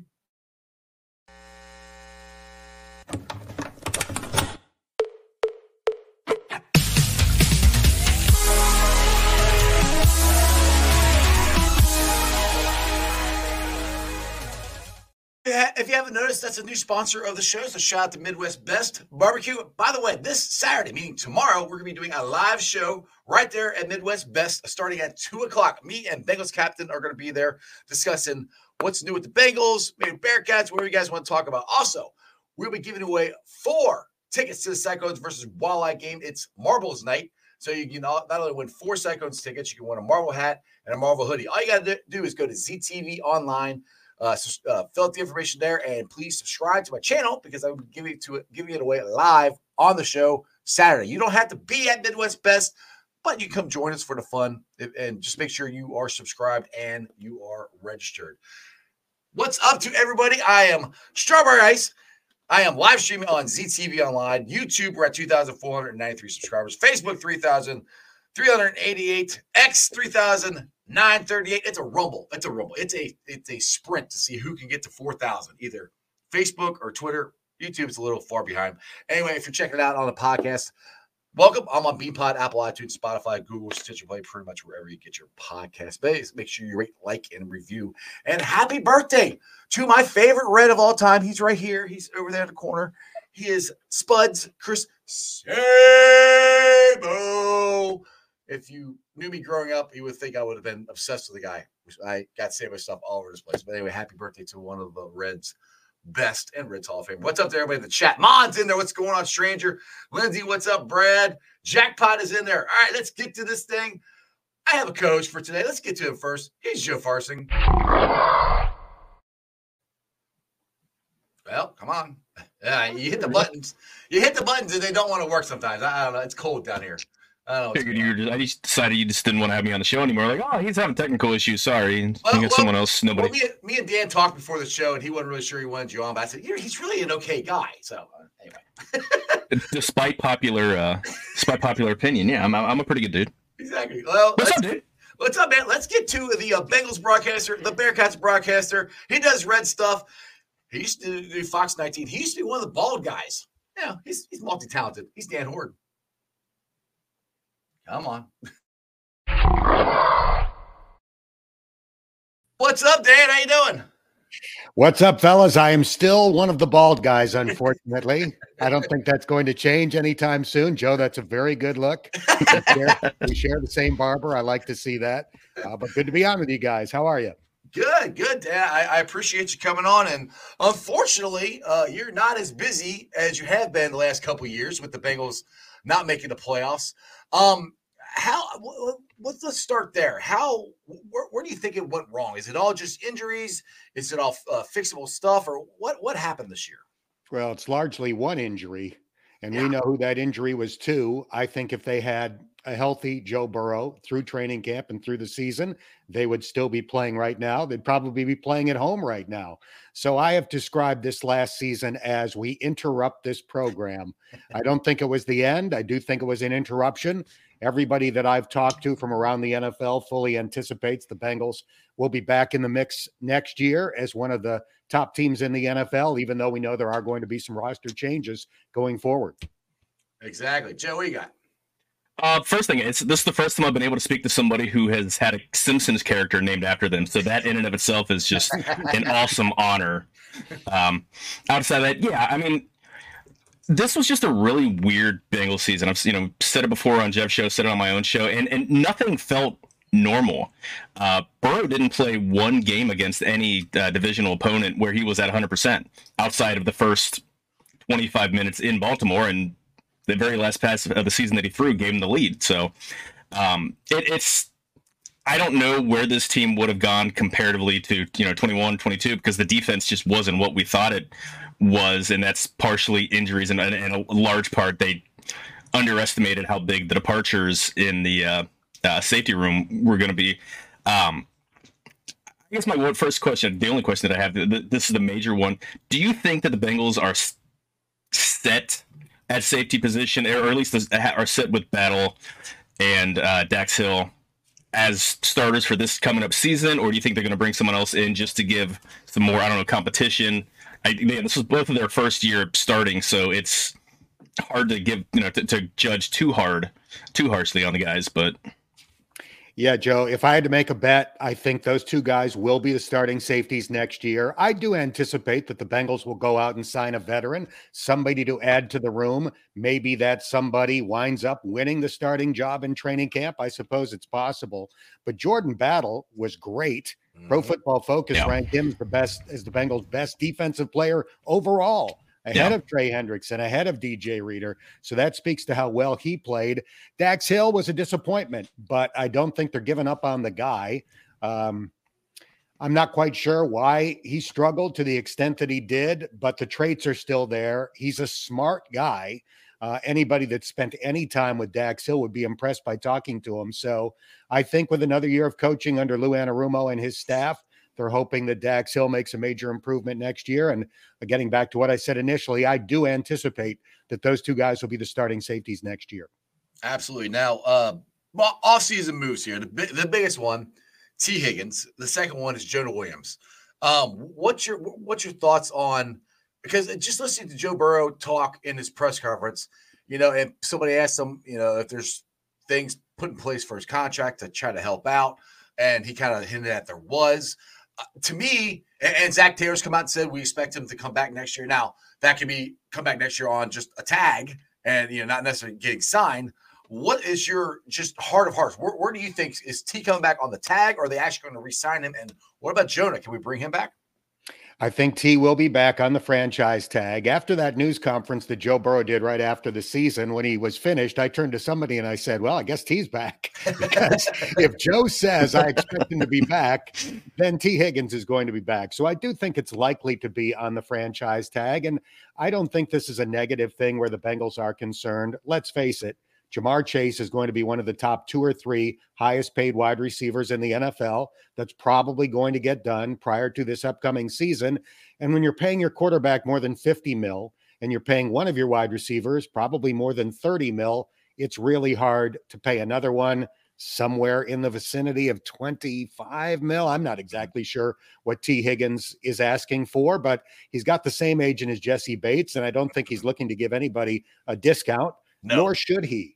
So I anticipate that the Bengals will try to keep the band together uh, for at least one more year by using the franchise tag. And um, that's a good thing. I look forward to seeing those guys together for at least one more year. Now, I had uh, Mike Petraglia on here yesterday, and I, he brought this up as far as because uh, for me in the off off season, defensive line, especially up the middle, is a big thing that we gotta improve upon with keeping you know Jonah and Tee if we can't keep both. Um, he mentioned Chris Jones. I I said I would be shocked if we signed him. He goes, well, everybody's shocked that we signed Orlando Brown. I said that's true. So he said you never you never know. He wasn't reporting it or anything like that. He was just throwing it out there. I mean, to me, if the Bengals, if, if this would be the perfect scenario, they get Tee signed, they on a franchise tag or whatever, bring back Jonah, uh, get get uh, the Chris Jones, and then uh, Brock Bowers falls to, to us at 18. I mean, That's the perfect offseason to me, right there, Dan. that is the perfect offseason. I guess I didn't answer your question about Jonah Williams, by the way. I don't think Jonah will be back. You know, Jonah played reasonably well, but depending on how highly you value pro football focus rankings, he still was in the 60s for offensive tackles, and he's going to get a contract for somebody with much better status than that, uh, for right. lack of a better expression. Right. He's going to get paid, and their free agent projections say four years, 64 mil. That's what the Bengals are paying Orlando Brown Jr. Mm-hmm. And Jonah Williams is not as good. You know, Orlando maybe didn't live up to our our hopes and expectations, but he was still pretty solid. I think he probably bounces back and plays even better next year. And he does have the pedigree of being a four time Pro Bowler. Jonah doesn't have that. I think he's a perfectly serviceable NFL uh, offensive tackle, but I think he's going to get paid like he's much better than that. And that's likely to be somewhere else. As for Chris Jones, yeah, it'd be great, but I don't see it happening. Yeah. One of the reasons why the Bengals were able to sign Orlando Brown Jr. is that he didn't get top dollar. Um, you know, he's he's not skimping to get by at $16 million a year. But the Chiefs had offered him more than 20 prior to that. They just didn't offer him as much guaranteed money. So I don't see that happening with Chris Jones. Somebody is going to pay him as one of the top defensive tackles, one of the highest paid defensive tackles in the NFL. And I wouldn't anticipate that being in Cincinnati. As for Brock Bowers, will he make it to 18? Probably not, but we so. can keep our finger, fingers crossed and hope that it happens. Right, exactly. So if Jonah Williams does leave, that that's to me is a scary proposition. Say what you want about Jonah, but Dan, we have nobody to replace him, um, and I don't really think there's a guy uh, in free agency that's any better than Jonah. Might be as good as Jonah, but not any better. And I don't know if we're at 18.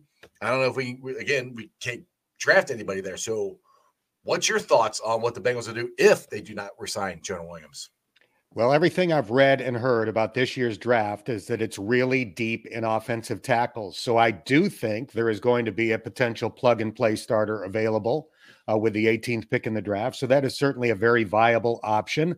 There are some free agents out there that are probably comparable, at least, to Jonah Williams. The name Mike Onwenu has come up from the New England Patriots. He had very high pro football focus grades this past year. And the issue with him is he's played guard, he's played tackle. They've kind of had a hard time trying to figure out where he should be. And he's performed best when he's been at right tackle. So maybe that's a name to keep an eye on. But uh, I do think the opportunity is going to be there to get a prototypical right tackle with the 18th pick, somebody that's bigger than Jonah, more of a, you know, six, seven, 300 pound of guy, which I think this offensive line could use.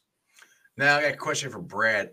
Dan, uh, do you think they will go out and find a number one tight end? Like I guess you just kind of answer this, or stick with Hayden Hutchinson, which I, I, I, I should be Hayden Tanner Hutchinson, which I, I think Tanner did a great job. I was banging his drum at, at training camp. I was watching him from the bridge. I remember going, "Who in the hell is 87?"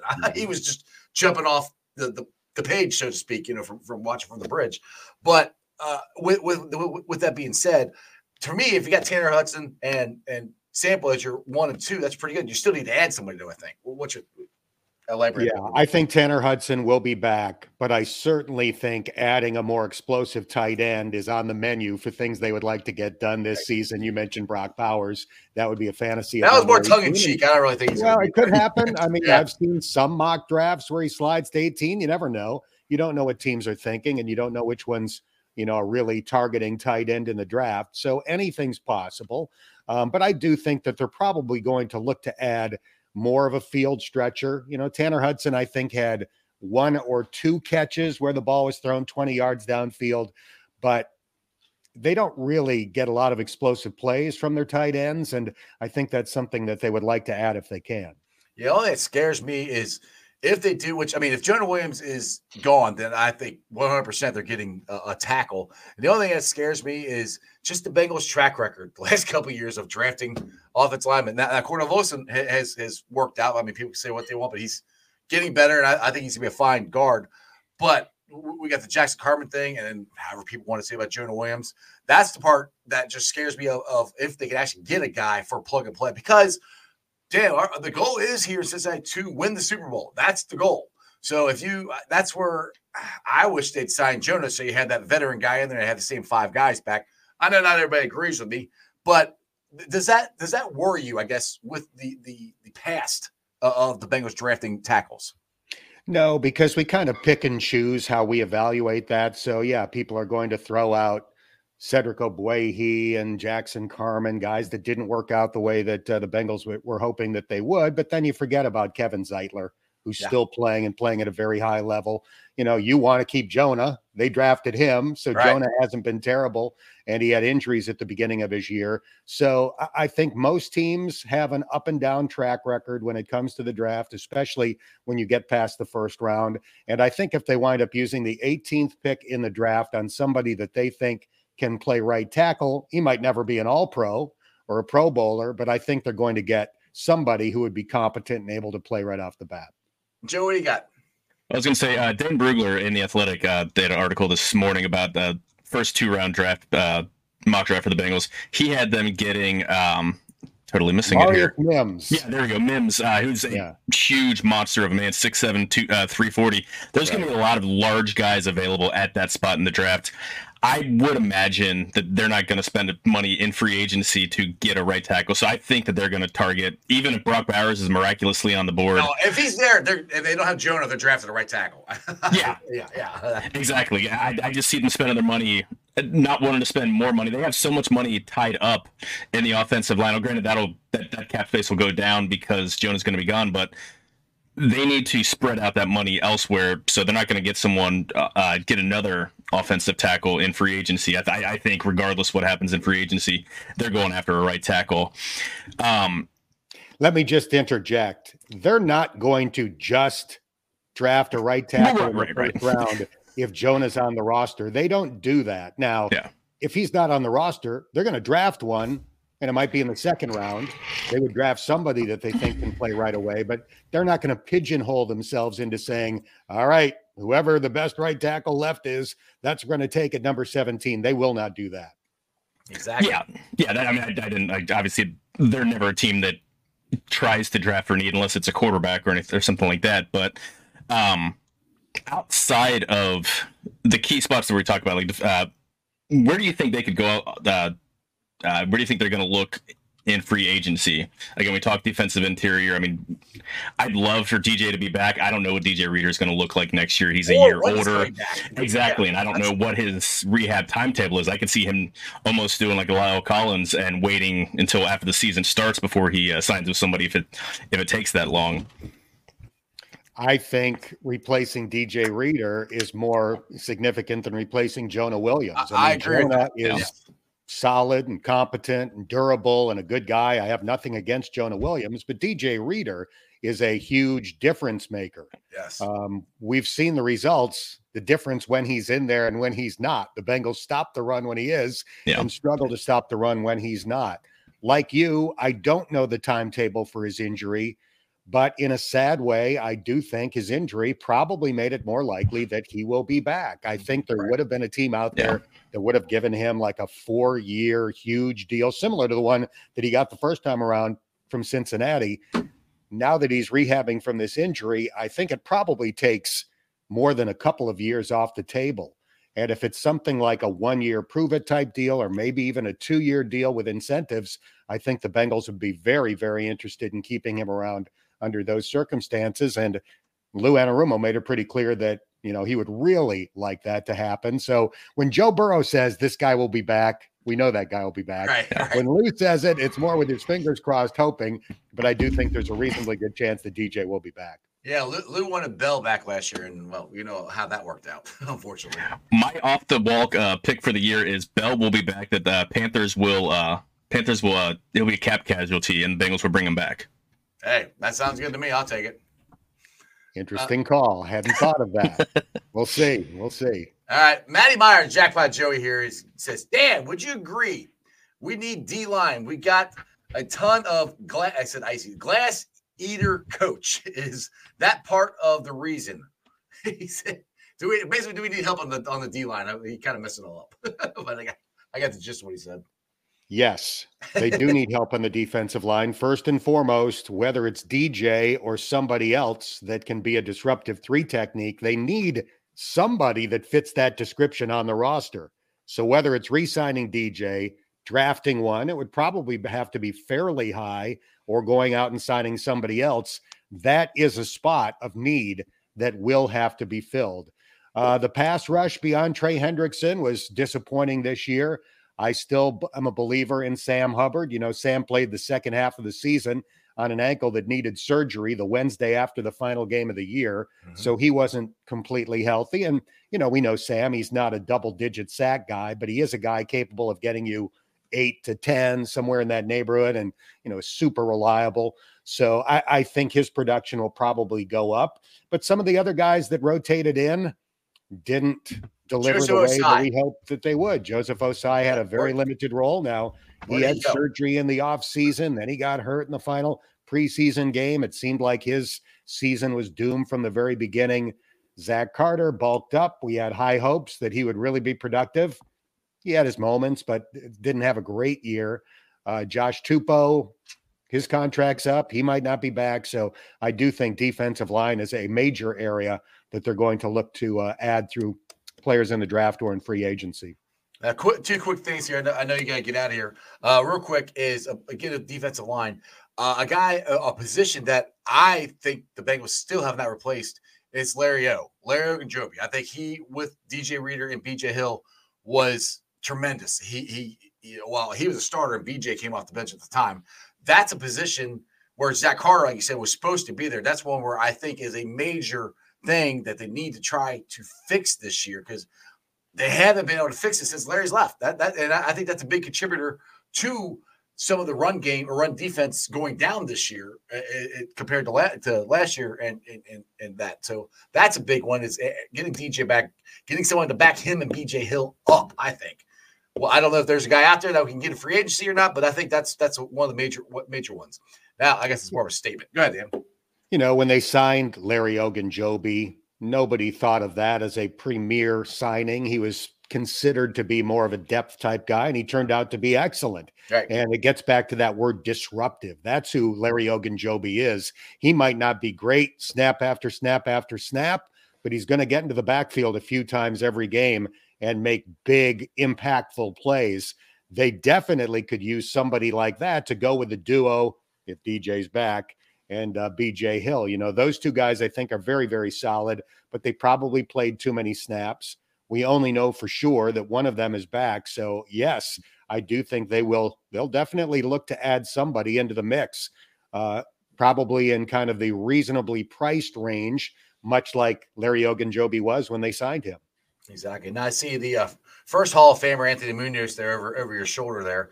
Um, I was hoping this week we might hear something that you know Big Willie got in. I'm I'm fairly confident. You know, I've been I've been uh, tagging or uh, texting back and forth Corey Dillon and say, "Hey, did, have you heard anything?" He goes, "I haven't heard nothing," which was kind of surprising. I thought maybe something would have come out. Um, are you anticipating, like the rest of Who Dey Nation, that Big Willie's going to get in? This is his year. He'll get in.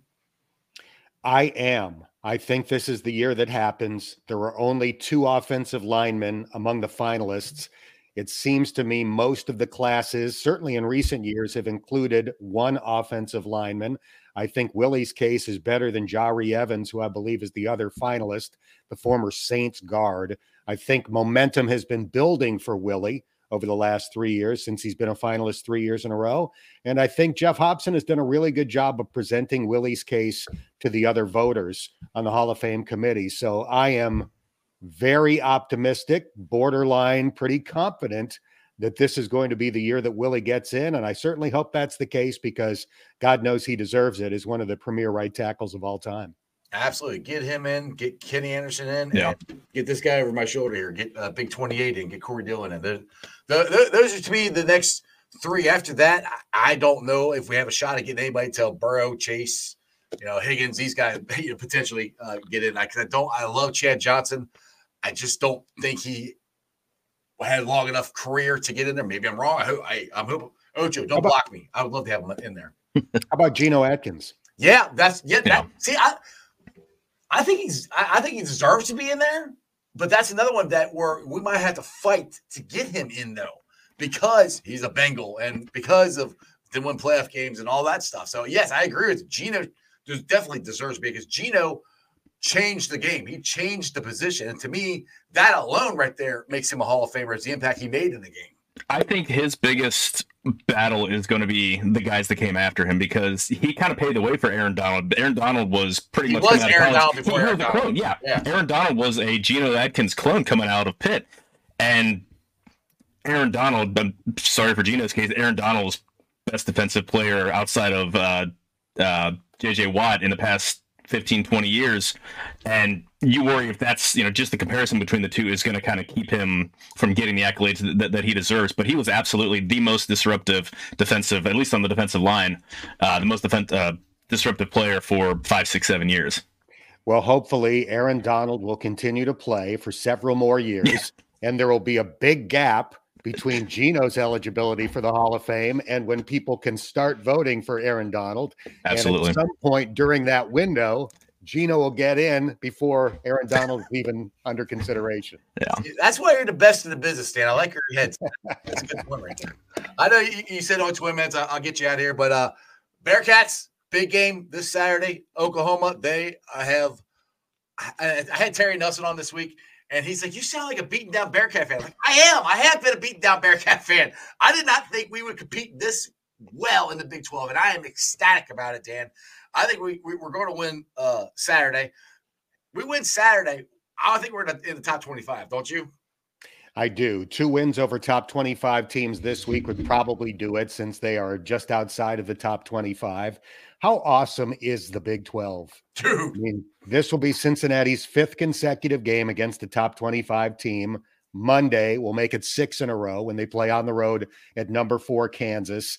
That never even happened in the Big East days. Right. We remember how deep and how great the Big East was in 2011 when Cincinnati was still in the league. 11 teams went to the NCAA tournament, which remains the all time record. But in those Big East years, the most consecutive games against top 25 teams that they ever played was four. And now in the Big 12, the first six games that they've ever played in this league are all against top 25 competition. If they win tomorrow, they'll be three and two, five games into it. And then who knows? You know, maybe they can pull off a little magic in the second half of Big Monday. That's going to be awesome as well. On Monday night, Jay Bilas will be on the call. Uh, so major exposure for Cincinnati at uh, Phog Allen Fieldhouse on Monday night at 9 p.m. What's I'm crazy is I was, goosebumps. Go ahead. Go I would say what's crazy is the next game. Like you're looking at, oh, they're playing UCF, and UCF has never been, you know, even with Taco Fall, they were never that good of a uh, basketball program. But they just knocked off Kansas a couple weeks ago. They just knocked off Texas, you know, uh, Right? the other day, and and that's not a guaranteed win. Like even West Virginia, West Virginia has a couple quality wins. Like there's no bottom feeder. Like even with the Big East, there was a couple teams that you know.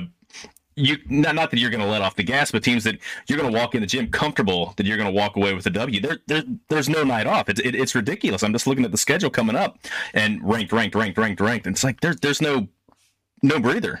There's none. You know, it's really impressive to me, too. You mentioned UCF. We know how good Houston is. They've been in the top five most of the year. Yeah. Cincinnati has gone two and two so far in Big 12 play. All three of those teams that made the jump from the American to the Big 12 are doing well.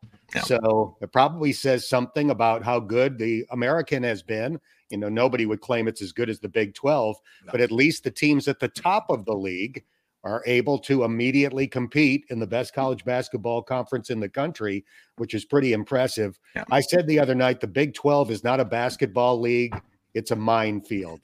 So there's there's danger with every step that you take. And you're right, whether it's UCF next weekend or West Virginia at home the week after that, you can't take anything for granted in this league. You, you and Terry cracked me up with, with, with Wes the other night because you did the whole you know six in a row and everything. And Wes is, is just like you know this has been this is why we got in the coaching. This is why we did. it. And the thing I said this to Terry this week that, that stuck out to me with Wes is like he got real close to mic. He goes real real close to the mic. Goes and I love it.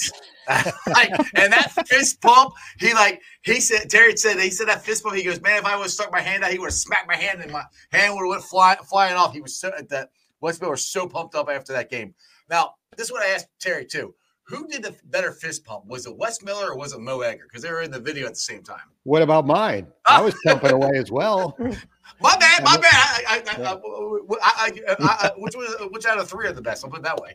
I, am going to go with Wes. Wes kind of had a full body swing, and you know he's youthful. I'm old, so his was better. But I thought I gave it a pretty, you know, it was pretty good one. It was totally unprofessional.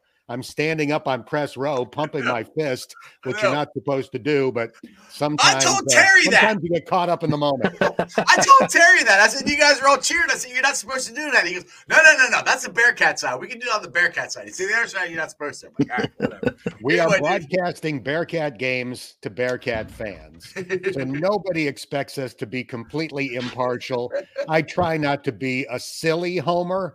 Uh, but clearly, I think you can tell that I want the Bearcats to win. And that was such an exciting overtime period. I lost it a little bit. Yeah. Oh, dude, you should have saw me down here. I, I, it's at all my social medias. I was going freaking nuts down here because, well, a couple of the fouls. And by the way, Jameer Nelson is still out of bounds when he rebounded that ball. I'm just going to keep putting that out there. How the hell they missed that, I have no idea. Anyway, I've never seen the officials ice a free throw shooter before. Yes! They, that was they ridiculous. Strawberry iced. They strawberry iced Dan Skillings. I know. I'm dude. I'm yelling at the TV, going, "Give him the ball! What yeah. are you doing?" Just it was insane. Oh, oh it was like a five minute long. It was like two TV timeouts, and they're looking at the monitors. I'm like, that's not cool. Correct. Correct. and then, I mean, since when do you change the time remaining in between free throws? I have never seen that before. Yeah. Uh, so that was crazy. bizarro, but thankfully it didn't cost him the game. It was crazy. Yeah. Man, I appreciate you coming on. Hey, uh, we are doing the Jackpot Joey, Joey golf outing again this May. If you are in town, I think it's May 16th or 19th. I can't remember which, but we'd love to have you join if you you are available. Uh, we're, I know I got my boy Corey Dillon's coming, so you can come hang out with me and Corey. And, and well, Corey's gonna make fun of me playing golf because I I suck at it. it's got to go around and have some fun. I just want to put that invite out there for you. But again, thanks for coming on. Anything you want to plug? I know you guys just had the coaches show last night, which I'm going to make it out there. I just great. My work schedule is crazy right now. So. Coaches show every Thursday night at the original Montgomery Inn. If you are there, you'll have the opportunity to win prizes. We give stuff away at the end of every show, including two Arena Club tickets to an upcoming game. So you can get really great tickets just by coming out and having a beer and listening to the radio show. Um, obviously, we've got the Bengals Booth podcast that continues in the off season. So look for that wherever you get your podcasts. And uh, those are, I guess, would be the two things I would plug. Sounds good, Dan. Dan, I appreciate you. I know you said 20 minutes. Sorry, I went longer, but I appreciate no you coming on, man. My pleasure. Thanks, Thanks for having me on. No problem. Who Dey? That's pretty cool.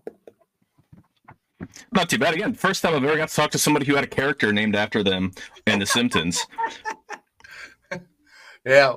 I, I I actually forgot that. You know the funny thing when he said he caught me off guard when he said he did the fist bump. I didn't even see him in the video doing the fist. I was like, uh, uh, uh, yeah, you did great too. I'm like I didn't I didn't see him doing it, but I just worry about um, always worry about Wes choking on his gum. Have, have you seen the actual lineup of gum that he that, that's on the uh, uh, the scores table? Like twenty different packs of gum. I'm like I'm jealous because I, I like having the. He doesn't have icebreakers. You've had icebreakers. Yes, yes. That's the best gum. Like that's that's my favorite, and he doesn't have that. He's got the sticks, which you know was great when I was in high school. But like you know, you need the cool. you, you need ice cubes. This is much better. Exactly, exactly. All right, so what for you? You can finish up up here. Uh, last twenty minutes or so. Um, what is your biggest Bengals off-season move? I would all right. Let's throw throw Tee out. Let's throw Jonah out. Is it my? I was say, let's, let's am I guessing or, or, am I being bold or?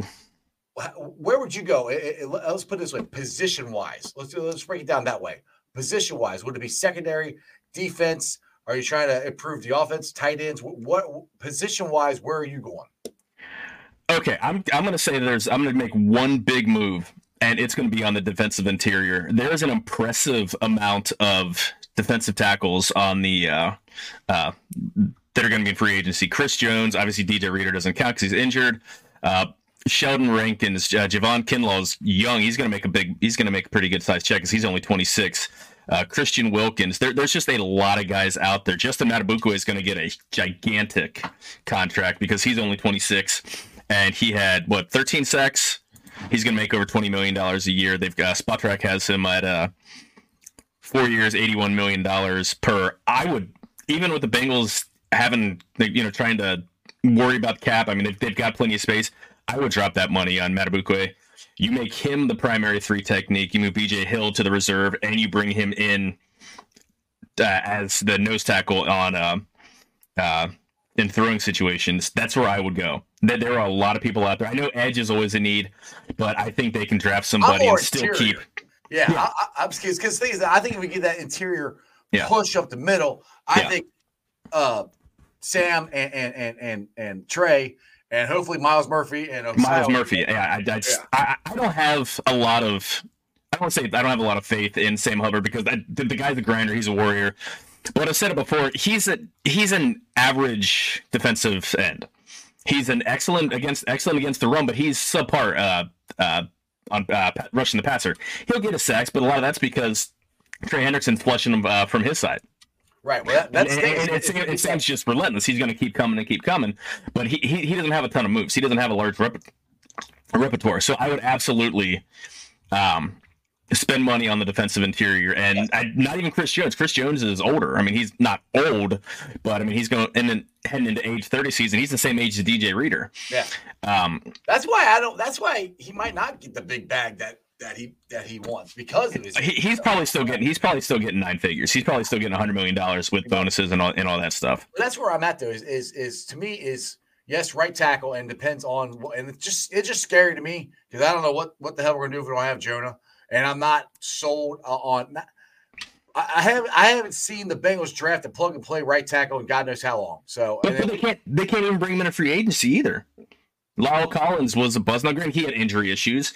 Orlando Brown was has been okay. Like, That's he was, he was fine this o- year. That's is all, all we need is Yeah. an okay. We don't need a. That's what I keep trying to. We don't need a freaking Pro Bowl right tackle. We need an okay one. Somebody who can. But I, I wish that they had the ability. I wish I had faith that they could go out and draft a guy and be confident that the guy that they drafted. I mean, they're they're in the middle of the first round. You should be able to get an impact player. but they haven't. That's that's Right, my- exactly. my- I wish I that's were why I'm- Right. That's why I'm not confident. I'm more confident in them driving, drafting a defensive player than I'm a, a, a tackle. That's Yeah. just it's just it's just history Yeah. of what they've done here uh, lately. Now, yeah, Jonah Williams, I like him, but I mean, Jonah Williams is a first round pick. He's supposed to be a plug and play left tackle. Yeah. I, I defend him, but he's never lived up to his draft status. I will say that he's never been, you know, he's never been all pro. Uh, Pro Bowl or anything like that, which is where he got drafted, he probably Yeah. should have been. So Yeah, that's he- why I'm like, he's always an okay tackle. He's not a great one.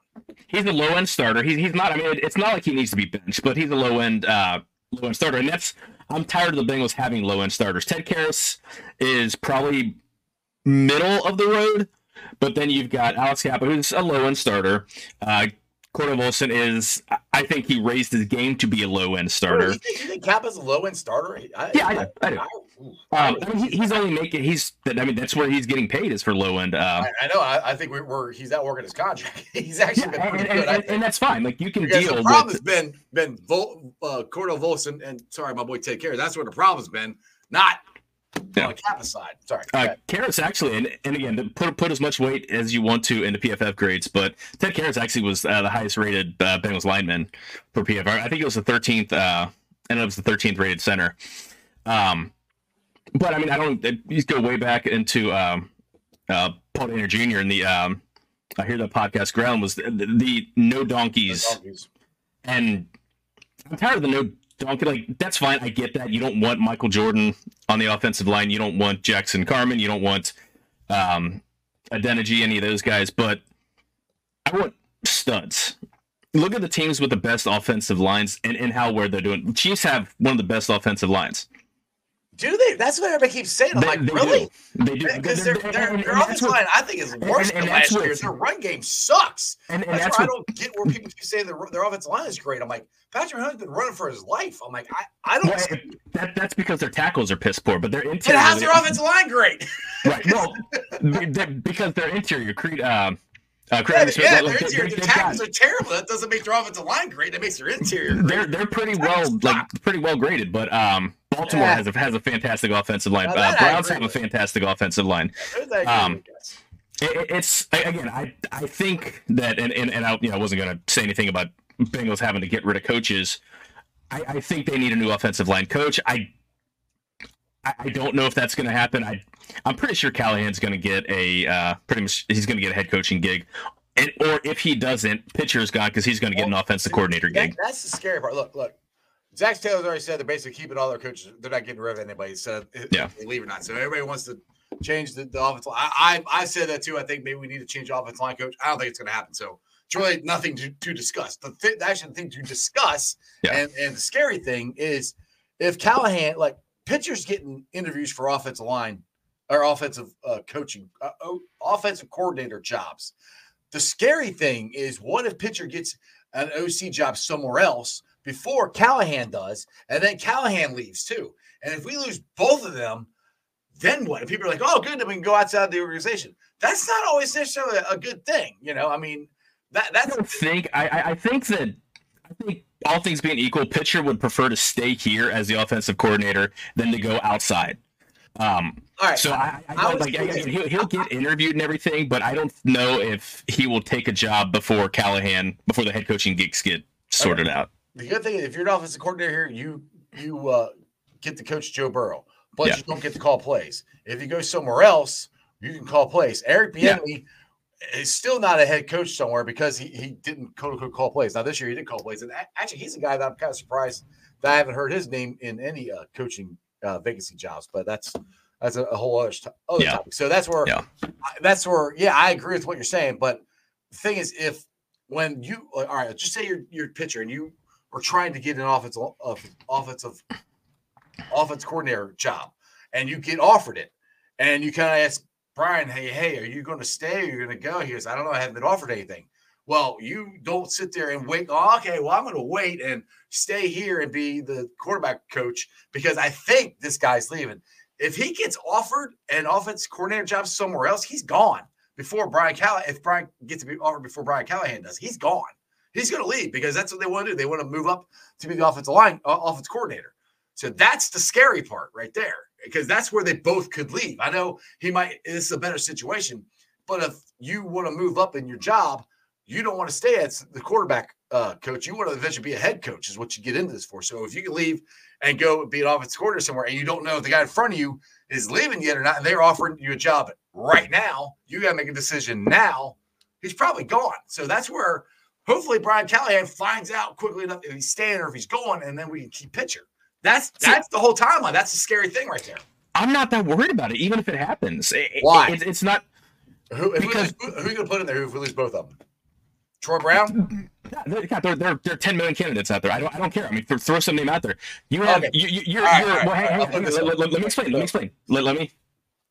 Go ahead, because I, I'm- I, I got to because Bruce Coslet was everybody's ready for Bruce Coslet to leave, and our offense sucked when he left. And then when when, when uh uh uh, uh what's face left to go to Washington, uh oh Jesus Christ, I can't think of his, of his name. Our offense, and we had Hue Jackson in there. Our offense sucks. So don't give me this crap that you can put anybody in there. I don't. That's not. I'm not true. saying I'm not saying anybody. I'm, I'm not saying just just throw a random name. I'm saying there are plenty of people out there who are qualified to, to get that job. Um, who were the quarterbacks when Jay Gruden went to Washington? What was it? Joe Burrow. When when Bruce Coslet was Bruce Coslet left, was Joe Burrow the quarterback? No, it's Boomer Esiason. Boomer Esiason at the end of his run though. No, right But before- it. that, that when, was, when did when, was when did Coslet leave? When did Coslet leave? Uh ninety.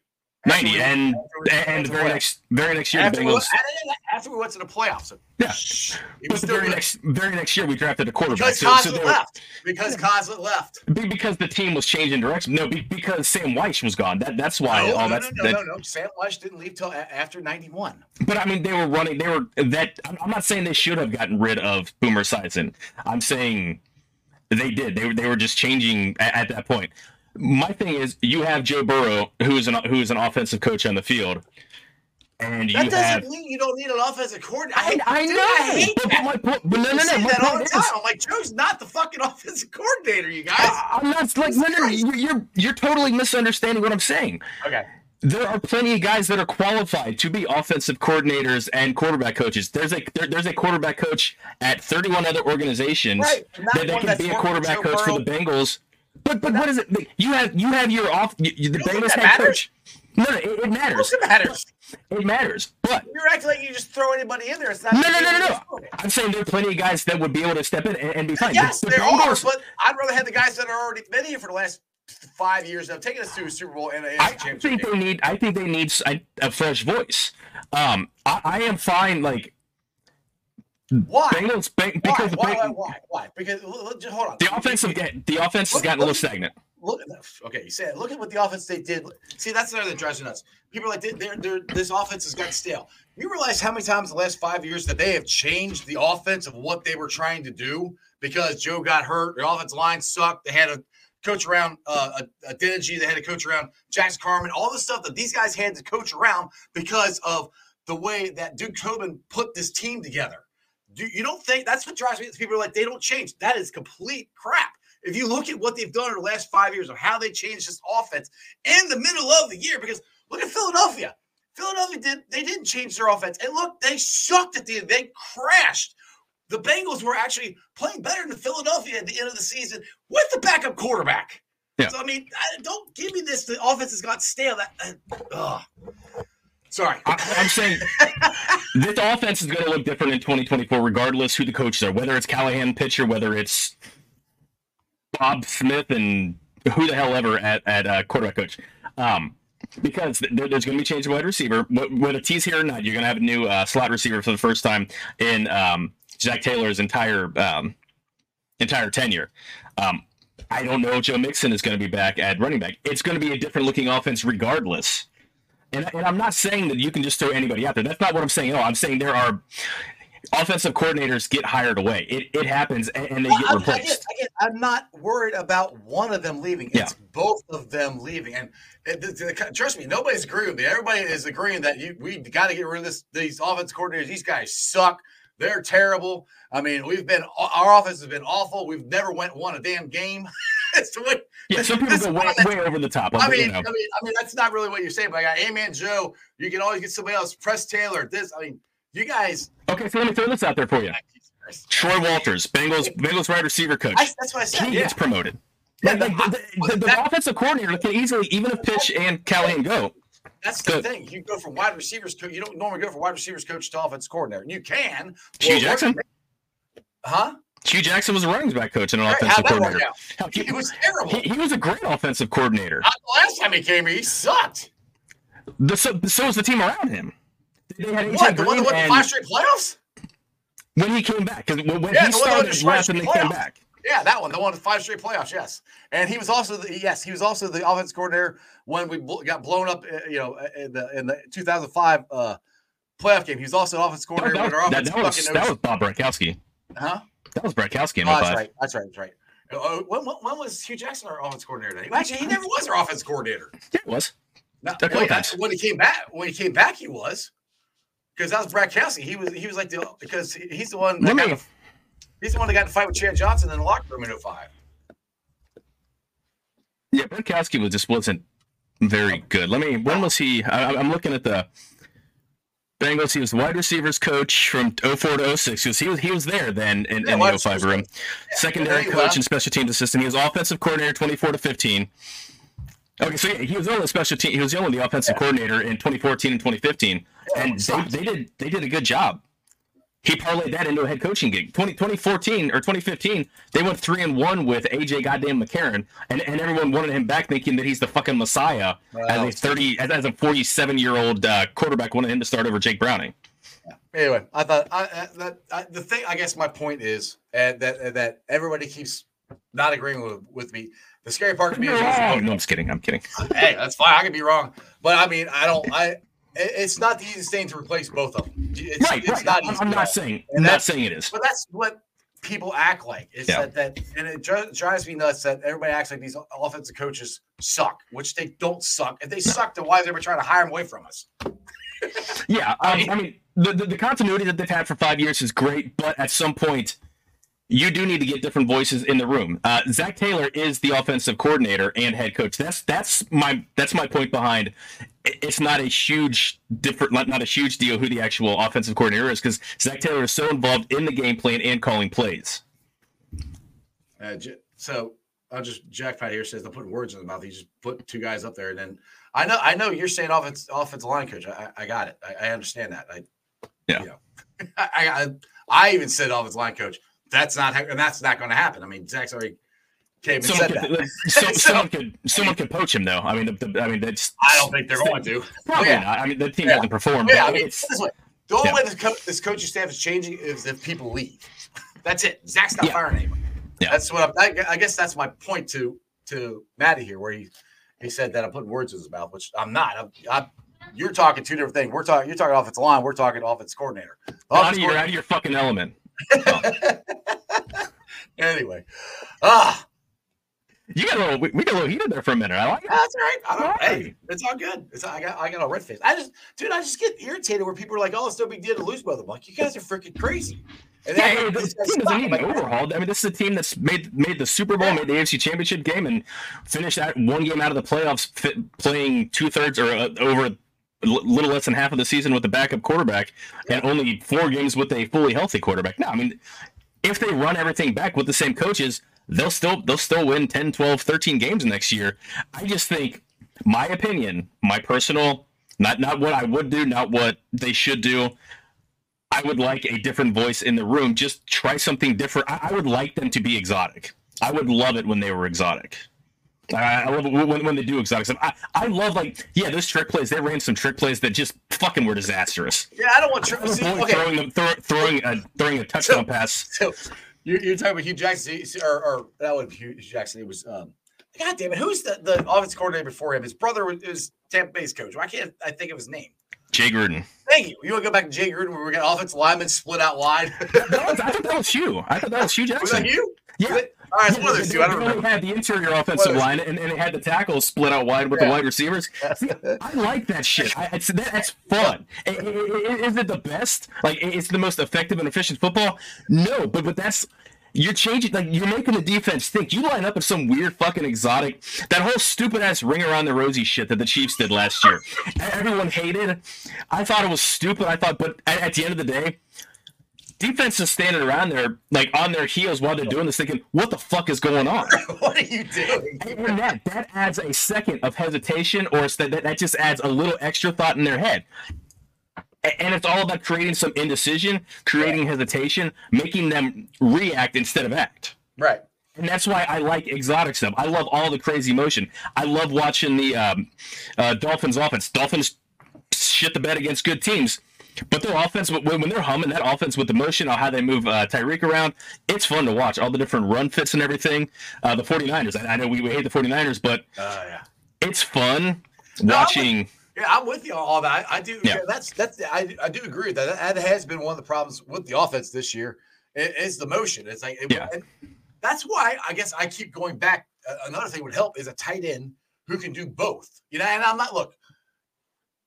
If we don't sign Jonah Williams, we got to get a right tackle or we Yeah. got to get a defense. line. That that to me that's priority.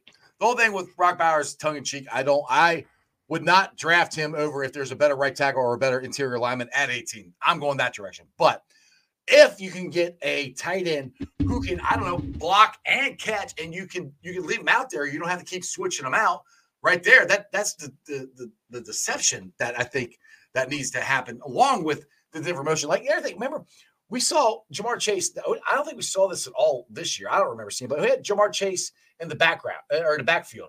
A don't think we few times, a Not- few times, not, not not very often. often, though. No. that- that's something that you can you can split. You can start him inside. You can split him outside. You can run him around wide. You can do all kinds of stuff. I don't think they did as much stuff. And part of it, partly of that too, is I think was Joe's injury.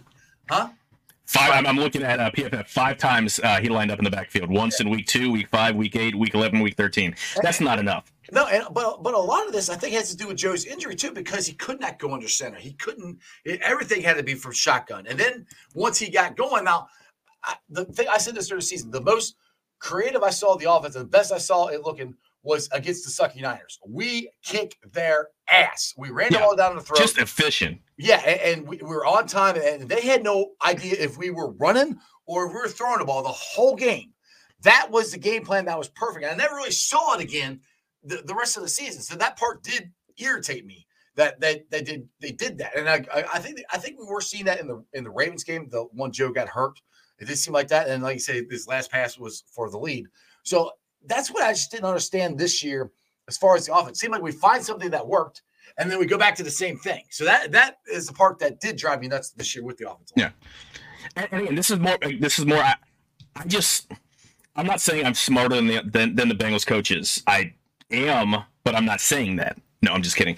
Um, I think the offense, what Burrow does, and again, you have to, with a franchise quarterback, you have to take what they want to do and make that the base of your offense. But I just think the more varied, I, I, I think the more diverse and complex offense you have, the more efficient it can be because you're not just relying on one thing, on just lining everybody up, you know, checking, you know, just pre-snap reads, post-snap reads, and, and, and throwing the ball. I I like the fact that teams will scheme guys open. They they will scheme. You know how outside of the Arizona game, how often did we just basically commit to giving Ja'Marr Chase the ball? He's the best, the best football player on the Bengals. Like the best playmaker was the best playmaker. Yeah. On the Bengals, and, and there's oh, one game out of eh, what the 16 games he played where they made a 100% commitment. He's getting the ball. He's going to keep getting fed feed him, feed him, feed him, and yeah, and even I, don't not hundred percent Joe. Yeah, like I said, I'm, like again, when I say that I, am not I, when I'm defending the offensive coaches, I am not completely happy with everything that happened this year. I just get tired of everybody banging on them, acting like they suck and they're awful. They're not awful. Right. There are a lot of stuff that I didn't like that they did this year. So one thing, yeah. Now I, I gotta quit. I, I see. I, every people starting to talk draft. I guess I gotta start looking at the draft. I I, I have not. Still too early. I'm like, still too early. Let's start talking about the draft. I'm to talk about the draft from now until March. we still have free agency to go through. Yeah, like, the season like, has to end, I, and, and then franchise tags, and then free agency, and like draft. Like I'm, I'm looking at names, but yeah. Bengals, like places where we think the Bengals are going to draft, they're going to fill those spots with free agency, and we're just right. wasting our time pissing up a rope. Yeah, like like Jackpot Joey here, Maddie says they're going to take two uh, O linemen in the first two picks. I have no idea. Like you just said, depends on what they do with free agency. I mean, you can't sit there and say that here in January. I yeah. mean, they could. But they, they, can also go with a receiver too because right. they're Tee Higgins. Even if he, like he, he's, I think there's a 97, 98 percent chance to where he is franchise tagged and back with the with, with the team. I think there's a one percent chance he's tagged and traded, and one percent chance he's not tagged. Ninety eight percent chance he's on the Bengals, but he's not going to be there in 2025. Tyler Boyd's gone this uh, in 2024, and Charlie Jones did not show that he's ready to be the slot receiver. They they need wide receivers, so they, they no, have I, a need for for, for uh, right. uh, playmakers. Uh, so do you, now I, I agree with you. I think they are going to try to to to get uh, somebody in slot, but Trent Irwin, and, that, and I'm not saying starter or anything like that. Do you think he plays a bigger role next year if we don't have a plug and play slot guy? It, it could be a combination of Charlie Jones, Irwin, and, and somebody else. because Trent Irwin, say what you want about him. If the ball is anywhere he can catch it, he catches that damn thing. So I mean that, that that's a big thing. And, and Joe trusts him. What, what's your thoughts on him? Um, I hope not. I like Trent Irwin. He's a guy that like when his numbers called, yeah, but he's not a guy that that that can. Uh, get uh, get free in coverage. He gets open. He can find a spot in the zone. He knows how to uh, how to sit down on routes. He can make the catch, but they need somebody who can get open. Tyler Boyd could not get open. He struggled to get open all year. Tee Higgins isn't great getting open because he, he's not quick. He's big, strong, and tall, and can make the big downfield catches because he's going to moss you. You know, he's going to jump over top of you, or he's going to uh, run through you. Right. But they need guys who can get open. That's why I I, I think Iosivas is like is going to be wide receiver four next year. And I don't know who's going to be in the slot. It's not going to be Trent. I hope it's not Trent Norm because he's going to be less productive than Tyler Boyd, just with fewer drops. Yeah, and, and, my point was not him being the go-to guy slot. Right. I just think if if we don't have a quote unquote guy to come back and be that third wide receiver, it's going to be right now. It's going to be Trent Irwin, uh, Chuck Sizzle, and whoever they bring in. I think it's gonna be a combination of those three. But the thing is, if you can get, it could be Tanner Hudson. If Tanner Hudson comes back, I mean, I'm not not slot, slot receiver, but as the third option, you know, the t- tight end could open up more if we don't have that great wide receiver that we had in Tyler Boyd last, last couple years. So that's another thing. If and that's this, Tanner Hudson, I think, is a restricted free agent. I think we could sign him Uh, Exclusive rights. Exclusive rights. He, he he's got the same That's right, contract yeah, yeah, as uh, right. as Browning. He's a practice squad guy, so he's not going Yeah. anywhere. Uh, uh, uh, Matty Santee or um, uh, Trent Irwin is a free agent this year, so Yeah, I know. Which I mean, I I think he's been a free agent the last couple of years, so I don't I wouldn't be surprised if they get him. Now the thing with Charlie Jones, I believe that he can be that guy to replace Tyler Boyd. I do. I mean, say what you want about what you saw this year. I he was he got injured. I I saw I guess enough glimpses. Now I'm not saying don't get one. By all means, go get a wide receiver to, to compete for it. That that's not what that's not what I'm saying at all. But I, I've seen where I think that Charlie Jones can be that guy and can be that that third option. But I'm still saying I'm still with you. Go get somebody in there to Yeah. compete because I always want people to compete. I want competition. Someone needs to earn a job. Someone Yes. needs to earn a job. Yes. And, and- Charlie Jones has a ton of awesome uh, qualities. He needs to get a lot stronger, and, and that can be done. I mean, he's got an entire offseason. I mean, last year he had to work on, you know, you, you spend so much uh, time just prepping for the underwear Olympics at the um, at the combine, um, which is totally different than getting yourself in football shape. Like you're trying to make yourself as ripped, you know. So when they do all the measurements, you've got the fewest body fat, and you can you need to work on your fucking broad jump and shuttle runs and stuff shit that has nothing to do with football. Right. Um, I think he absolutely has the ability to make him to remake his body. He's just not strong enough. And expecting him, giving him the job, that's where they fucked up with Zach Carter. He had a lot of work to do in the weight room between last season and this season, and they expected him to make that jump, and he didn't do it. You can't expect that. You can ask that of them and put them in competition, but Right, right. he's not yet. Uh, Trent Irwin is a restricted free agent, Okay, okay. so he's not. But but his, the other issue, twenty five catches, he had two fumbles. Like Right. that's that's yeah, he had too many fumbles for a guy that is you know maybe he doesn't drop many, but Hey, I didn't know he dropped two. yeah, I don't but remember. but yeah, uh, I, I I know he's he's had a couple fumbles on uh, muffs on punt returns. I don't think he's lost it yet. No, I remember he But- did do that on Yeah. one of the games on a punt return, and he, Yeah. he got it right back. I, that once you said that, does Yeah, but he fell on. I don't think he's, I, juggernaut going there. I don't think they've lost. Uh, I don't think they've lost possession, but when when you're hanging on, when, when you're a back of the room type guy, you can't make those mistakes. And, and I like Trenton Irwin. Again, he answers anytime his uh, number's called, but he's super low end, and he's another guy who's going to struggle to get open if they're you know get tripling uh, Ja'Marr Chase. Right, right. That's why I think getting Tee Higgins back is, is crucial, but we'll see. Yeah. Anyway, Joe, it's been fun. I like arguing with you. It's lively, really lively. Hey, like I said, people, I argue with people on Facebook all the time, and especially Chiefs fans here lately. And dude, I, trust me, I have just been trolling Chiefs fans. I've been keep putting stuff out there just. I've, I've seen off. it on X. I've seen it on X. I've been doing it just to piss. I think it's funny. They're like, "Oh, we live rent free in your head." I'm like, "I like free rent." Ah, where's your rings? Like, "Ah, But see, you, you're literally just posting a, you know, uh, some picture or whatever on your own thing, and then they're coming after like, you guys are searching this shit out.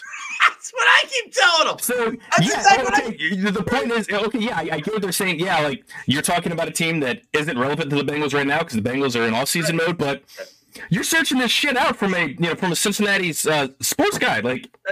What the fuck are you like? What are you doing?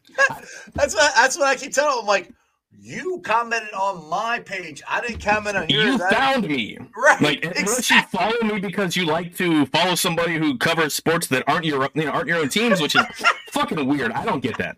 I, I- I don't understand that. But like, I what I I don't. You're seeking this shit out. So are you just doing a search for you know for, for people to troll? Like, what the fuck are you doing? I, I don't. look it up. Strawberry ice and the Chiefs. Like- oh, I'm gonna get this mother effer now. I've said it before and I've said it again. Touch grass. Ugh. Oh. You take this. Yes. yep. Set it down. That's that's what that's what I that's what I keep saying. They're like some people are like, well, it popped up on, on my feed. Like I told one, I was like, well, you didn't have to comment.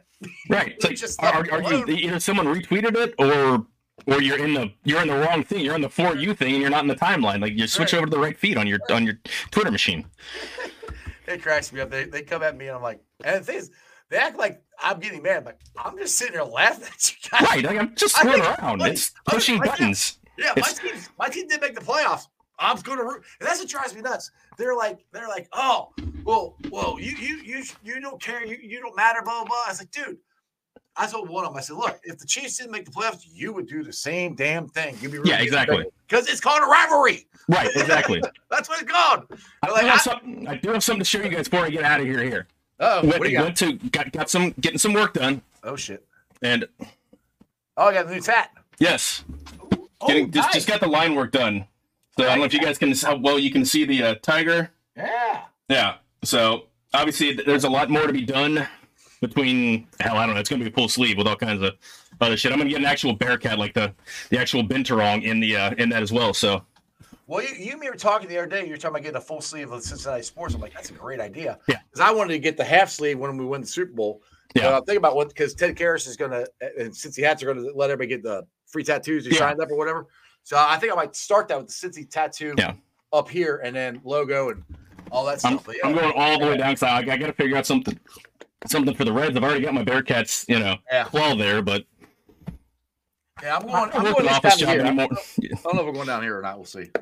I don't care. I, I'm I'm entering middle age. I don't. I work from home. I don't work in an office. I don't care what I look like anymore. My kids. I'm probably going to embarrass the hell out of them, but I don't care. That's their problem, not mine. Dude, I, I say that all the time. I, I don't care what people think. I don't. I don't care. Yeah, like I'm not trying to embarrass you, but if it But happens, it is kind of fun though when I do embarrass my family. You know. oh yeah, yeah. Luckily, my wife doesn't care about like sports enough to like pay attention to anything I say, or else she'd see like you're a fucking idiot. after after being married to and dating me for 24 years now like she knows i'm a fucking idiot like like this is this was we, we knew this in january of 2000 when we when we got together so like this this is established this is fact Jeez, well, January 2000. I was already married three years. I had a kid. God, I'm old. i know you are Shut up, Joe. uh, all right, dude. This has been an absolute blast, man. This, I think it's been a long, longest shows we've done. Uh, plug some stuff on the on the Riverfront and the Bengal show. everyone on you guys know where to find me uh riverfront Cincy, we are actually live count we are at 997 subscribers like we are on the precipice Woo! Nate, Tim, Nate, Tim, and I. As soon as one of, as soon as we find we're at a thousand, we're gonna uh, uh, jump on either a Zoom call or jump on uh, FaceTime and, and, and do a shot. I don't care if it's three in the morning. I thought Uh, if you're running shirtless around the neighborhood, that's what I want now. I. That's Tuesdays. So, so, so if it happens on Tuesday, then you're going pantsless. I'm. Those are Wednesdays. I just have to go. I just have to go that way because the, the school is that the school is that way. So I gotta make sure I go that way. Oh God, this shit went sideways. All right, Joe. We're off the I'll. I'll let Riverfront. Riverfront, YouTube.com, Riverfront Cincy. Uh, the Bengals Show at the Bengals Show is our Twitter. Again, I mean, check us out. We've got so much good shit with the Riverfront U. We've got our writers for UC Xavier, NKU, in Miami. Check us out. You know where to find me. I, I'm, I'm here enough. Exactly. All right, brother. I appreciate it. Thanks, you, man. man. Who Dey? Who Dey? All right, guys. Hope you enjoyed that as much as I did. That was a fun show. I haven't I haven't gotten an argument like that with somebody since Jeremy was on the show. So oh, that was fun. I, I, by the way, Joe, I was right. I won the argument. Just just saying. See, I have all control. You're you're you're down there in the in, in the in the you know stage and you know, backstage. You can't say anything. He's typing right now. I can I can already tell.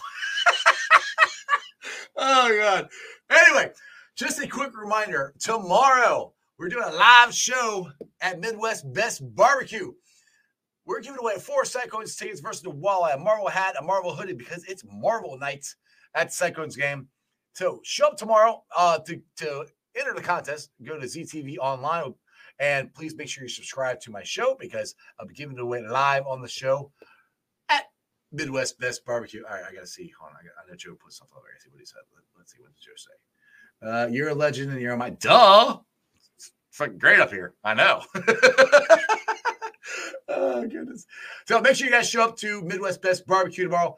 They have a they have a delicious, delicious chicken wings.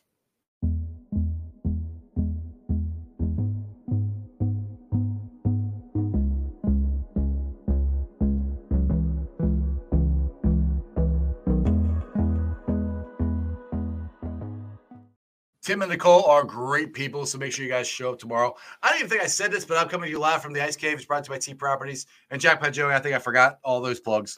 Anyway, I'm doing a whole bunch of new stuff I forgot, but Shout out to everybody watching.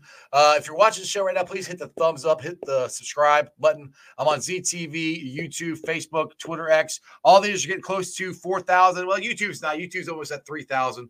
Uh, Facebook and X almost 4,000. It's race to see who can be there fast. So make sure you follow me on all these. You share the show out. I'm on Rumble. Follow me on Instagram, Threads, TikTok, podcast. Like I said, I'm gonna be trolling the Chiefs fans. You know, if you just want some pure entertainment, I'm gonna be trolling the Chiefs fans until they get out of the playoffs. So it might maybe it'll end this weekend. I don't know. So make sure you follow me on uh, Facebook, Twitter, X, Threads, uh, TikTok. Pulling us off later on later on tonight. Put on the podcast on Beatpod, Apple iTunes, Spotify, Google, Stitcher Play, pretty much wherever get your podcast. Please, please, please make sure you rate, like, and review. Leave a comment and a five star review so more people find more Cincinnati fans can find my podcast. Other than that, you guys have a wonderful weekend. Remember what Ja'Marr says: anybody but the Chiefs. And that's your sports, baby. See ya!